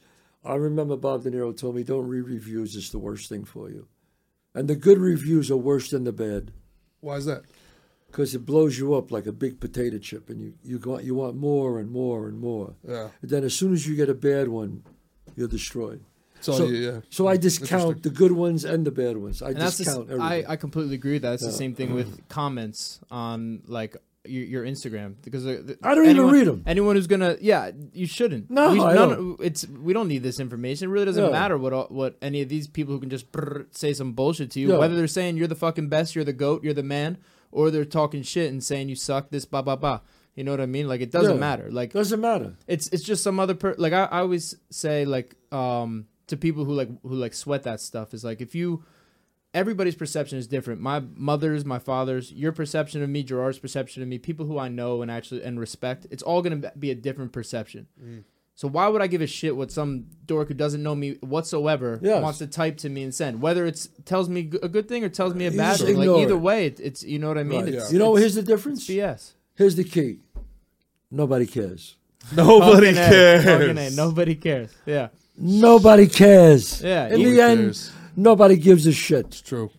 Do you think, like in the future, uh, th- th- we're going to become so clout centric that uh, people are going to put their Instagram follower count on their headstone? I'm- oh my here, God. here I don't lies, I here, here lies Timmy.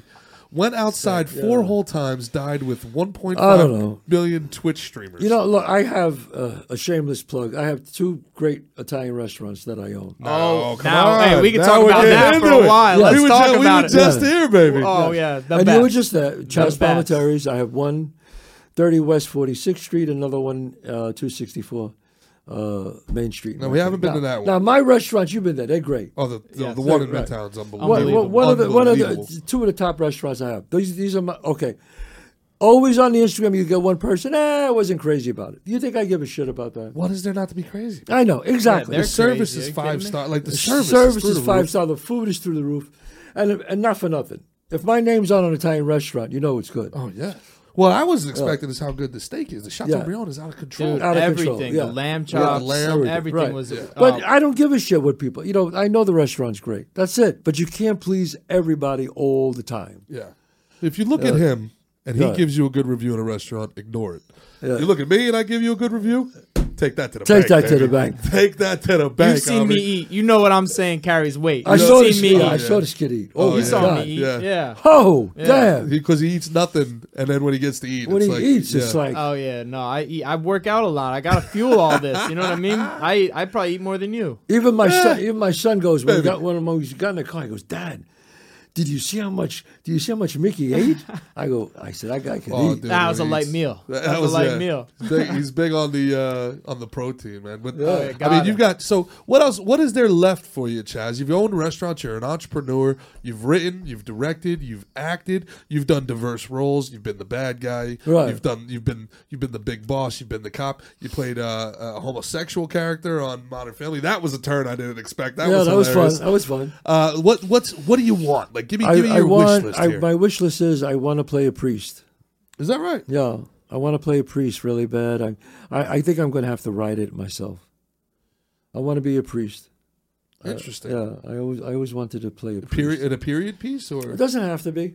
It doesn't have to be. I like to play a priest who's a renegade priest who's a who who has a parish in the South Bronx or something, really? and he's um, you know, So an agent of social change or he's like a tough guy, but he's he believes very much in God, and he's he's kind of like stuck between the love of God and the love and his who he was when he was younger. You know, I've always wanted to play. Now, is there a way that we can take the two and put them together? You wanted to play a fantasy character and you want to play a priest. Maybe this priest No. hunts vampires at night, or Hey, forget everything I said about his good ideas. All right. Forget everything I said about all the brilliant ideas he had. Yeah. Just go back to my food review. it. reviews. You Let's ruined go back to my Yeah, food go back No. I, I always wanted to. Uh, I like writing. I'm I'm writing a, another play right now for Broadway for me and uh, Giancarlo Esposito, uh, who's, wow. who's Yeah. a great actor. Yeah. and Wow. um, I'm hoping that gets there. We'll see. And I'm I'm going to write another musical. Um, so we'll see. Dude, amazing. Can't wait to see him. First, we can't wait to see you live. You're gonna see me live? January 29th. Yeah, it's the 29th. January We will 29th, Paramount Theater in Huntington. Be there. We're Yep. filming the show. Uh, if you want to go to my Instagram, Chazz Palminteri, or go to my site, chazzpalminteri.net. Absolutely. That's when my whole schedule for the whole year is on. I'm doing an, another national tour this year in between the TV show and, and everything else, Gravesend. So it should be good. That's phenomenal. Life is good, bro. Life's good, Chazz. Life's Life good. is Hey, you good. made it happen. You made it happen, Chazz. You know make it I mean? happen You by made it you make it happen by working very hard, showing up and doing the right thing. You know, you got to do the right thing, man. If you don't do the right thing, life is like dominoes. You know, it's it's all dominoes. Your next decision is your most important. Mm. Your next your next move is your most important. If you make the wrong move, the dominoes go boop boop boop boop boop. You ever show up late for work? You show up late for work. You're rushing in the car. Oh shit, you're rushing. You go through a lot. You get a speeding ticket. Finally, you get to work. Your boss is pissed off at you. You argue with him. Now you're fucked up. You get home. You're upset. You eat something. That now you. It's like a domino thing. You get up early. You get there on time. Life is different. But most people Mm. that that happens to, I feel, they don't have that type of self actualization. They think the universe is against them. They think, Yes. oh my God, look at everything bad that happened in this world. The, the you know, God's against me. And No, people who say that, people who say I never caught a break in my life, never saw a break in their life. They mm. had the break there, but they didn't see it. They didn't seize They it, didn't didn't see it. recognize it. Yeah. Then it's how many times you don't you don't show up for something. Oh, I don't want to go for that audition. Oh, I don't want to show up.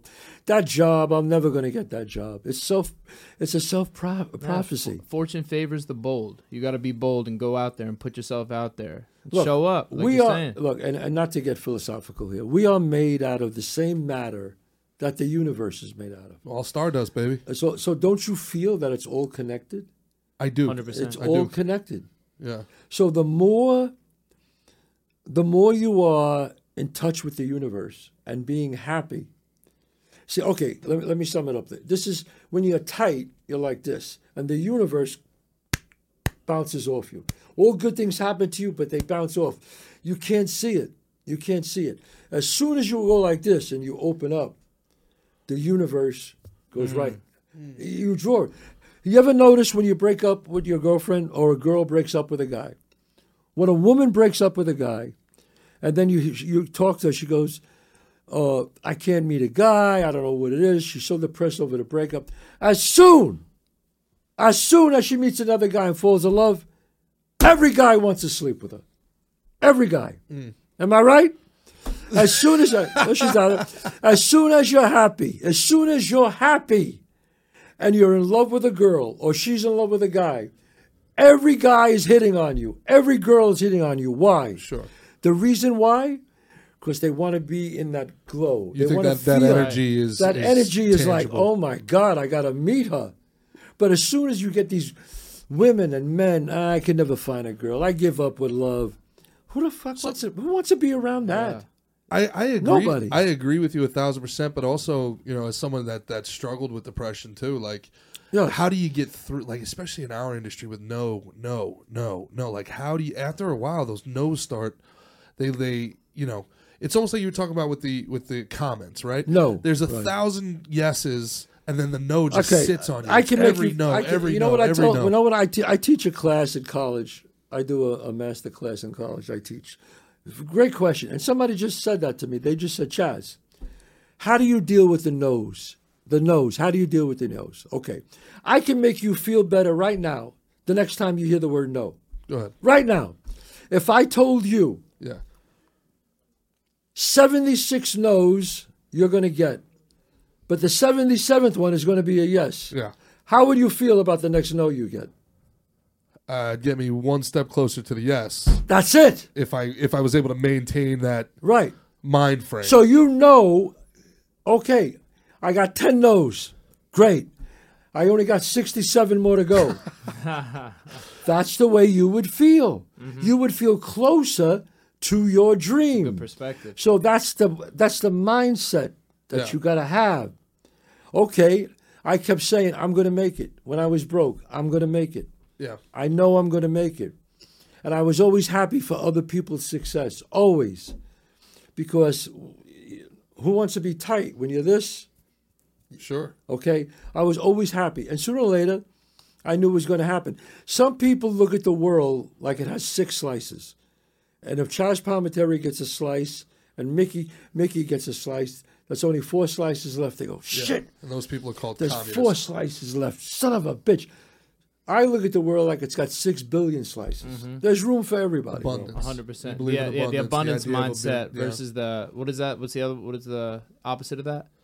Uh, Like a scarcity, fixed probably. scarcity. Yeah, scarcity. That's it. You got Yeah. it. But but it's but it, it, it's also tough though. Like so in comedy, right? When you're first starting out and and you're like, I'm gonna get these no's, Right. but then you get to a certain level where you're like, I shouldn't be getting no's anymore, and then those no's hurt more, you know. But those no's are like, those are different no's. Like you're you're. It used to be like, I just need to get on any show. But now I need to get on a show at this price, and I need to get on a show that has this many Right. tickets sold. So you still hear those no's. I tell Mick all the time, man, and I'm like, my job as a comedian isn't to tell jokes. My job is to get booked. My job is to get audition. My job is to to get that. I almost feel like comedy for me is a reward for doing my job. That 45 minutes I get on stage is a reward Right. for getting booked. You know, and it Yeah, takes. But the best, you see, what what the internet has done, I'll tell you, what the internet has done is, uh, as a performer, you could be. What do you think these move the studios? You know what they're doing now? They they finally realized it was a mistake. They hired a lot of these TikTok kids. Yeah, but they can't. 60 million followers, Yeah, 80 million. yeah. They're thinking they would translate, and doesn't. It, it doesn't. It doesn't. You get record companies, they hire these kids, 40 million, they make a record. It doesn't translate. They realize now it's a mistake. yeah. But you build up your following, you build up your podcast. Mm-hmm. I build up my podcast. And you, you do, you have more avenues of revenue. Sure. You can never be wealthy with a salary ever. You got to have passive income. You got to have passive income, whether it be restaurant, whether it be this, whether it be that. You know, um, What was the first thing you bought when you got your uh, when you got your big check? When you got your uh, when they bought the Bronx Tale? oh my God, Uh, this You, you, you- I don't I don't think you invested in, in an ETF, did you? I ne- well, I, I never owned a home before. You know. a I- good uh, uh, I- okay, I'm going to tell you a story. Do we have time? To, Sure. Okay, we have Sure. time. Okay, I'll tell you a quick story. I don't. I, I haven't told this story. I, in this in my in my thing. Uh, okay, I'll tell you this, what happened. I'm sitting there with my friend Dayton Callie. I'm in this apartment in L.A. I made a deal with Bronx Tale. I made the deal. I'm waiting for my first check. Okay, I'm sitting there in my apartment, and my friend is next to me, my friend Dayton, and we're talking, him and I, and finally I go, uh, we're talking about the scene we're going to do at, at Monday Night Workshop. I get a knock on the door. I walk over to the door. I open the door. I sign with William Morris. They, uh, they I signed with them. They Oh, said, wow. "You're Charles Palminteri?" I said, "Yeah." He said, "This is from William Morris. Here, gives me an envelope." I'm used to getting envelopes from William Morris, so you know, scripts and shit. So I'm talking to my friend, and we're talking. I open up the envelope, and I look at the envelope, and it's uh, I'm doing this. I said, I turned to him and I say, Dayton, I, I, I, I got a check for fifty thousand dollars, and he goes, "What? Now fifty thousand dollars to me at that time was five million. Omri, What? 1985. Pull up the equivalency of fifty thousand dollars in today's Okay. money.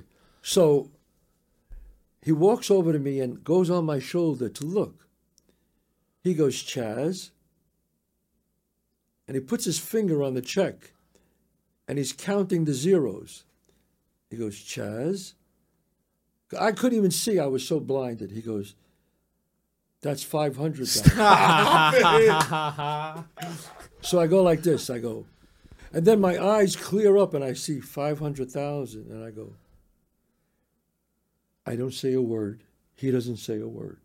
He sits down on the couch. I sit down on the ottoman.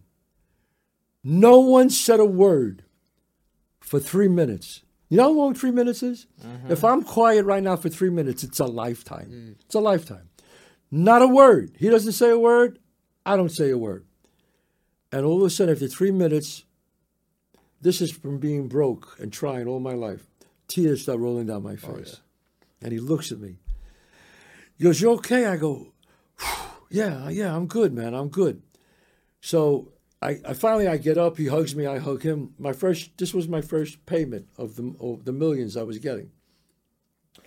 I get a check five hundred thousand dollars, right? So I go, you know what that's like to have no money and now you got this? Okay. So I go, listen to this. But this is unbelievable. I haven't told this story too many times. When I was broke years ago, I had to sell my vacuum cleaner to pay for my electric bill.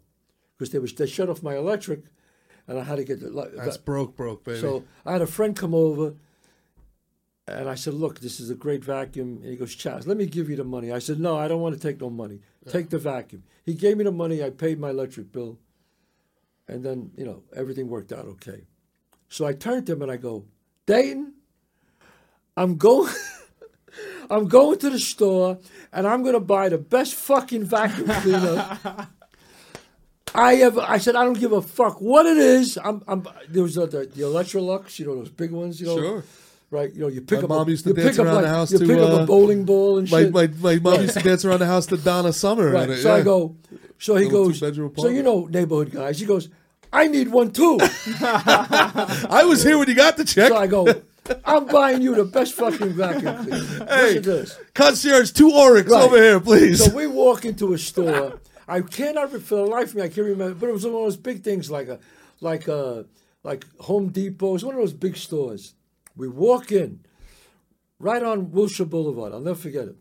Walk in. I got the check folded in my pocket. oh man, I'd be going nuts. Right? I'm going crazy. Nuts. I got a credit card. I'm saying, fuck this. I got the money. Fuck, fuck, fuck, you know. We, I said, I go to the guy, I want two vacuum cleaners. The guy goes, well, sir. I said, listen to me. I want the best. I don't give a fuck about the money. He goes, all right, no, I'll show you. I'll show Here's a little something for your kids. And he showed me the vacuum cleaners. All of a sudden, listen to where the story goes. I hear glass breaking.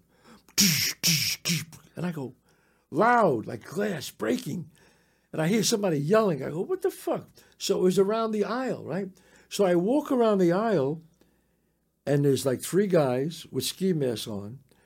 A guy puts a gun in my face and says, eat the floor, motherfucker. What happened was two guys were breaking the uh, this thing where the jewelry was, and one guy was holding everybody at bay with a gun, and I just happened to walk right around the fucking thing. You've got to be kidding. me and Dayton, my my hand to With God. half a mil in his fucking pocket. Listen to this. So me and Dayton hit the fucking ground. We're laying on the floor with everybody else, right? He's going, eat the floor, motherfucker. I'm thinking about eating the check. Right? so I'm laying there on the floor, and we're laying like this. Dayton's head is here, my head is here. We're looking at each other, and I see this guy walking around with a gun, and I hear the fucking the alarm going off. So in my mind, I'm going, street, the street. I'm going, wait a minute, alarm, cops coming, hostage, no fucking way. So I turn to him and I go, Dayton, I'm not fucking dying now, not now, right? We crawl around the aisle, him and I. When the guy's going the other way, we sneak around the aisle and we're crawling and we're running towards the emergency door. We went, we run to the emergency door. There was two of these old women who were like catatonic.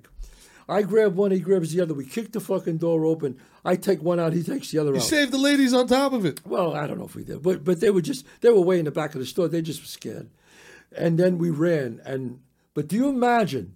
You If- got to be kidding me. what the fuck? You imagine that fucking shit? And I, we were laughing, and I said, "Do you imagine? I could have died again from a fucking killing." Do you imagine this? Shit. But I'll never forget because my I'll never forget my mind. But I but I had the sense. Okay, Charles, just be cool. He pulled a gun on me, and I just went, "Whoa, whoa, okay, all right." I went, "Whoa, whoa." I just laid down on the floor. I remember he said, "Eat the floor, motherfucker," and I just laid down. And uh, but anyway, that was uh, my first thing I was going to buy was uh, I think the lesson of that story, Chazz, is if you have a half million dollars, get a maid. no. But here's the here's the best thing. Here's the best thing.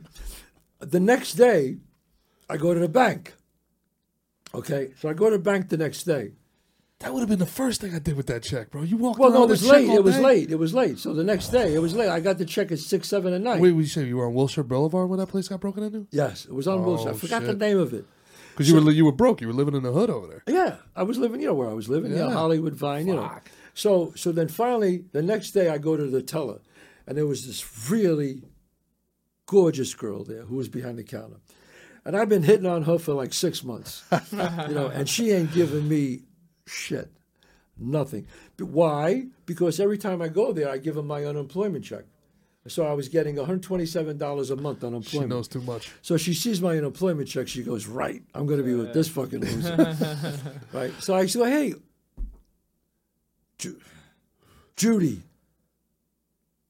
Judy something. I forgot her last name. So I said, "Hey, if she's watching, fuck you, Judy." so uh, so uh, she knows about that anyway. So I, I so right. So now I go up there. If I go, I go up there, and she's looking at me. I go, "Hey, how you doing?" She goes, "Yeah, I'm good. I'm good." She's doing good. Hi, how are you? Hi. So I go, "Yeah, I got my check." You know, I give it to her. She goes like this. She goes.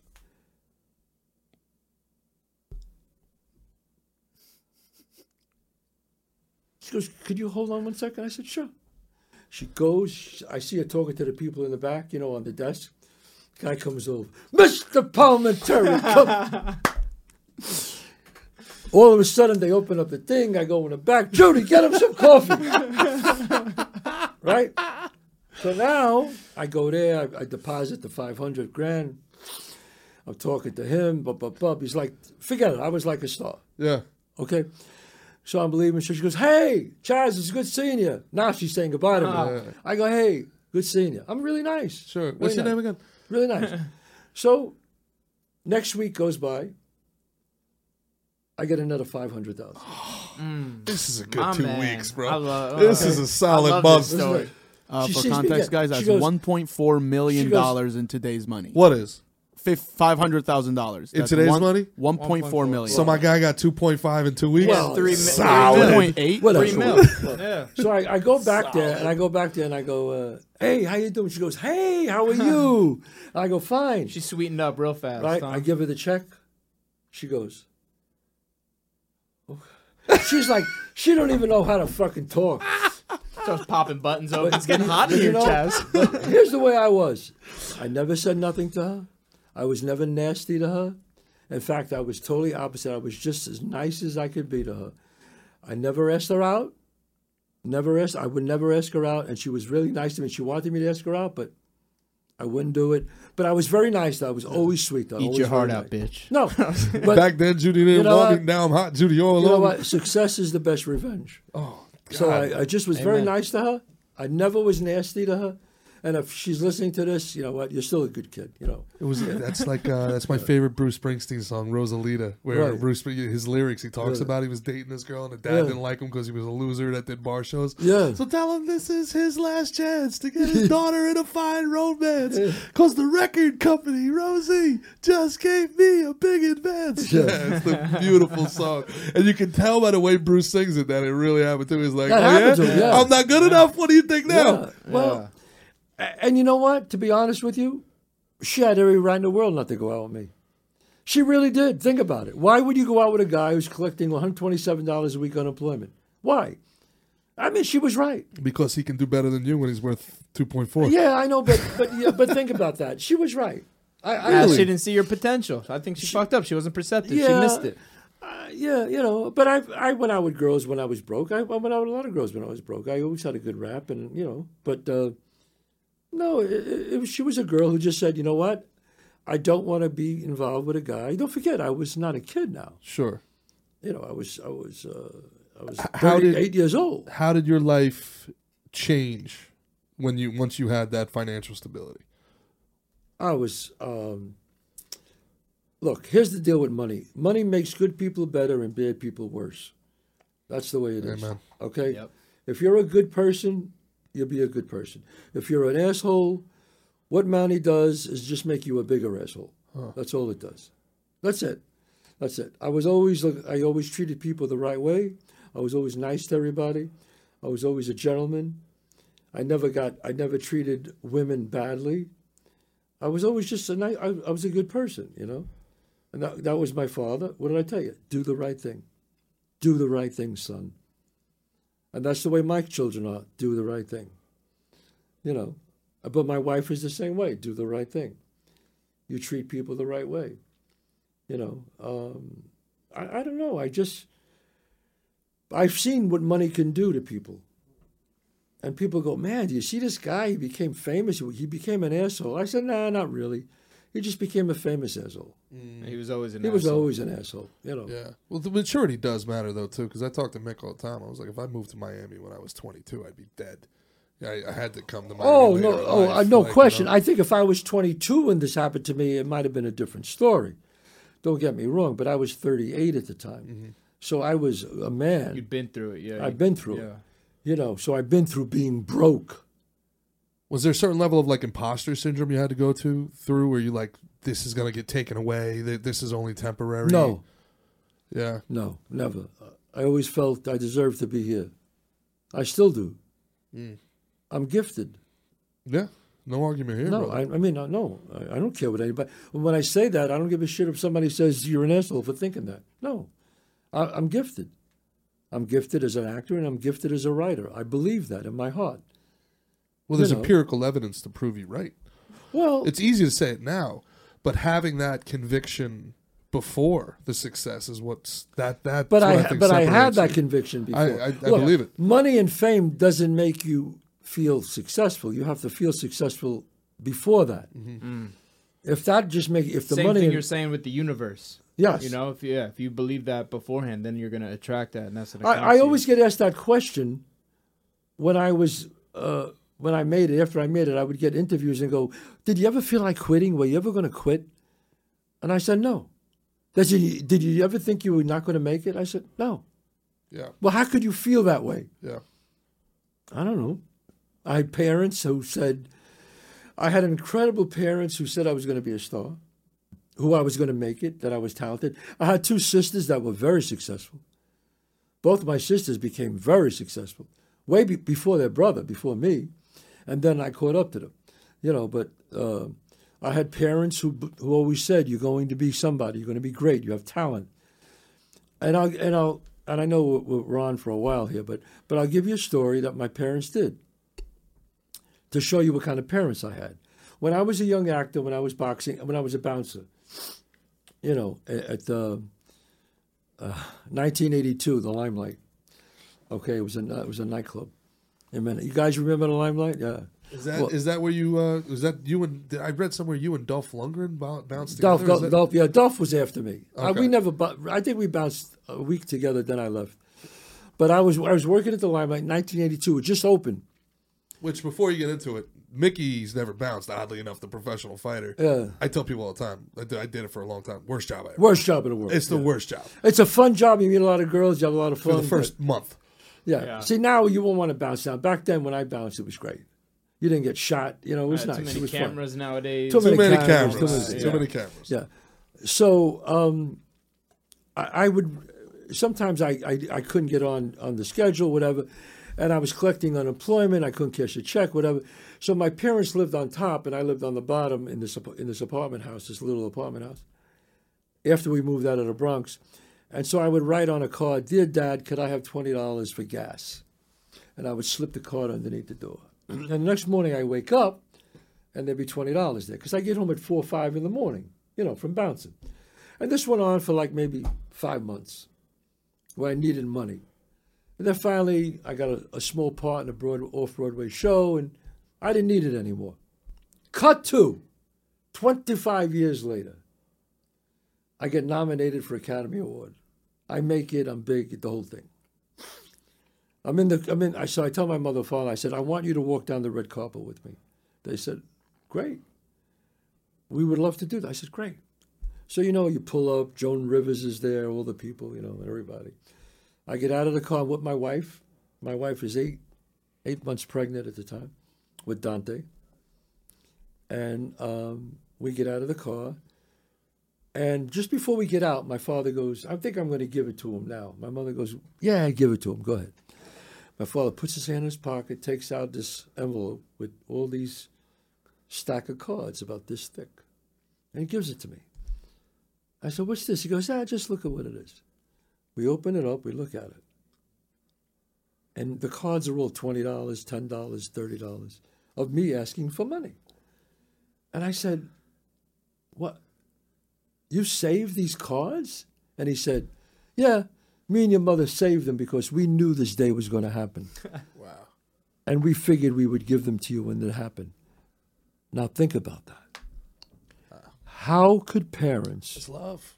how could parents get cards from their son and say, let's save them because when he's a big star and he gets nominated for Academy Award, we're going to give it to him.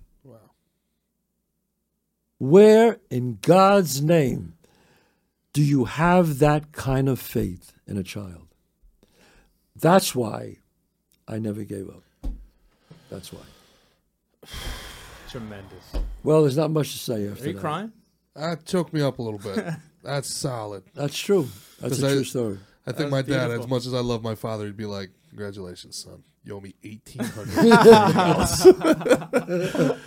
Chazz, Jazz, you're the definition of class, my brother. Yeah, you're a man. legend. You are an absolute legend. Thanks Thank for you. having me on the show. you. Thank you. Don't forget, tell people they want to hear more stories. Go to my podcast absolutely. Yes, the Chazz Ch- Palminteri Show. show. Go to chazzpalminteri.net. Yes. Omri, And- we got to put together. He gave us so many gems. We got to put together uh, Yeah. Chazz's top ten rules for life from from this episode for him. That's Yeah, got to be a short clip clip, man. Oh, I got plans. Don't worry. Oh, My this man. is phenomenal, Omri. man. Yeah. From uh, I got to wrap her up here from the wonderful Gas Digital Network, Network Studios here in New York, New York. You can check us out at gasdigital.com. We are every Monday and Friday at 1 p.m. I am Gerard Michaels. That is Mickey Gall. This was Chazz Palminteri, my favorite episode we've ever done. If you made it all the way through to the end, you're blessed. You're- you're welcome. are You're welcome. All right, guys. We'll see you next week. God bless. Peace. Chad, fucking awesome.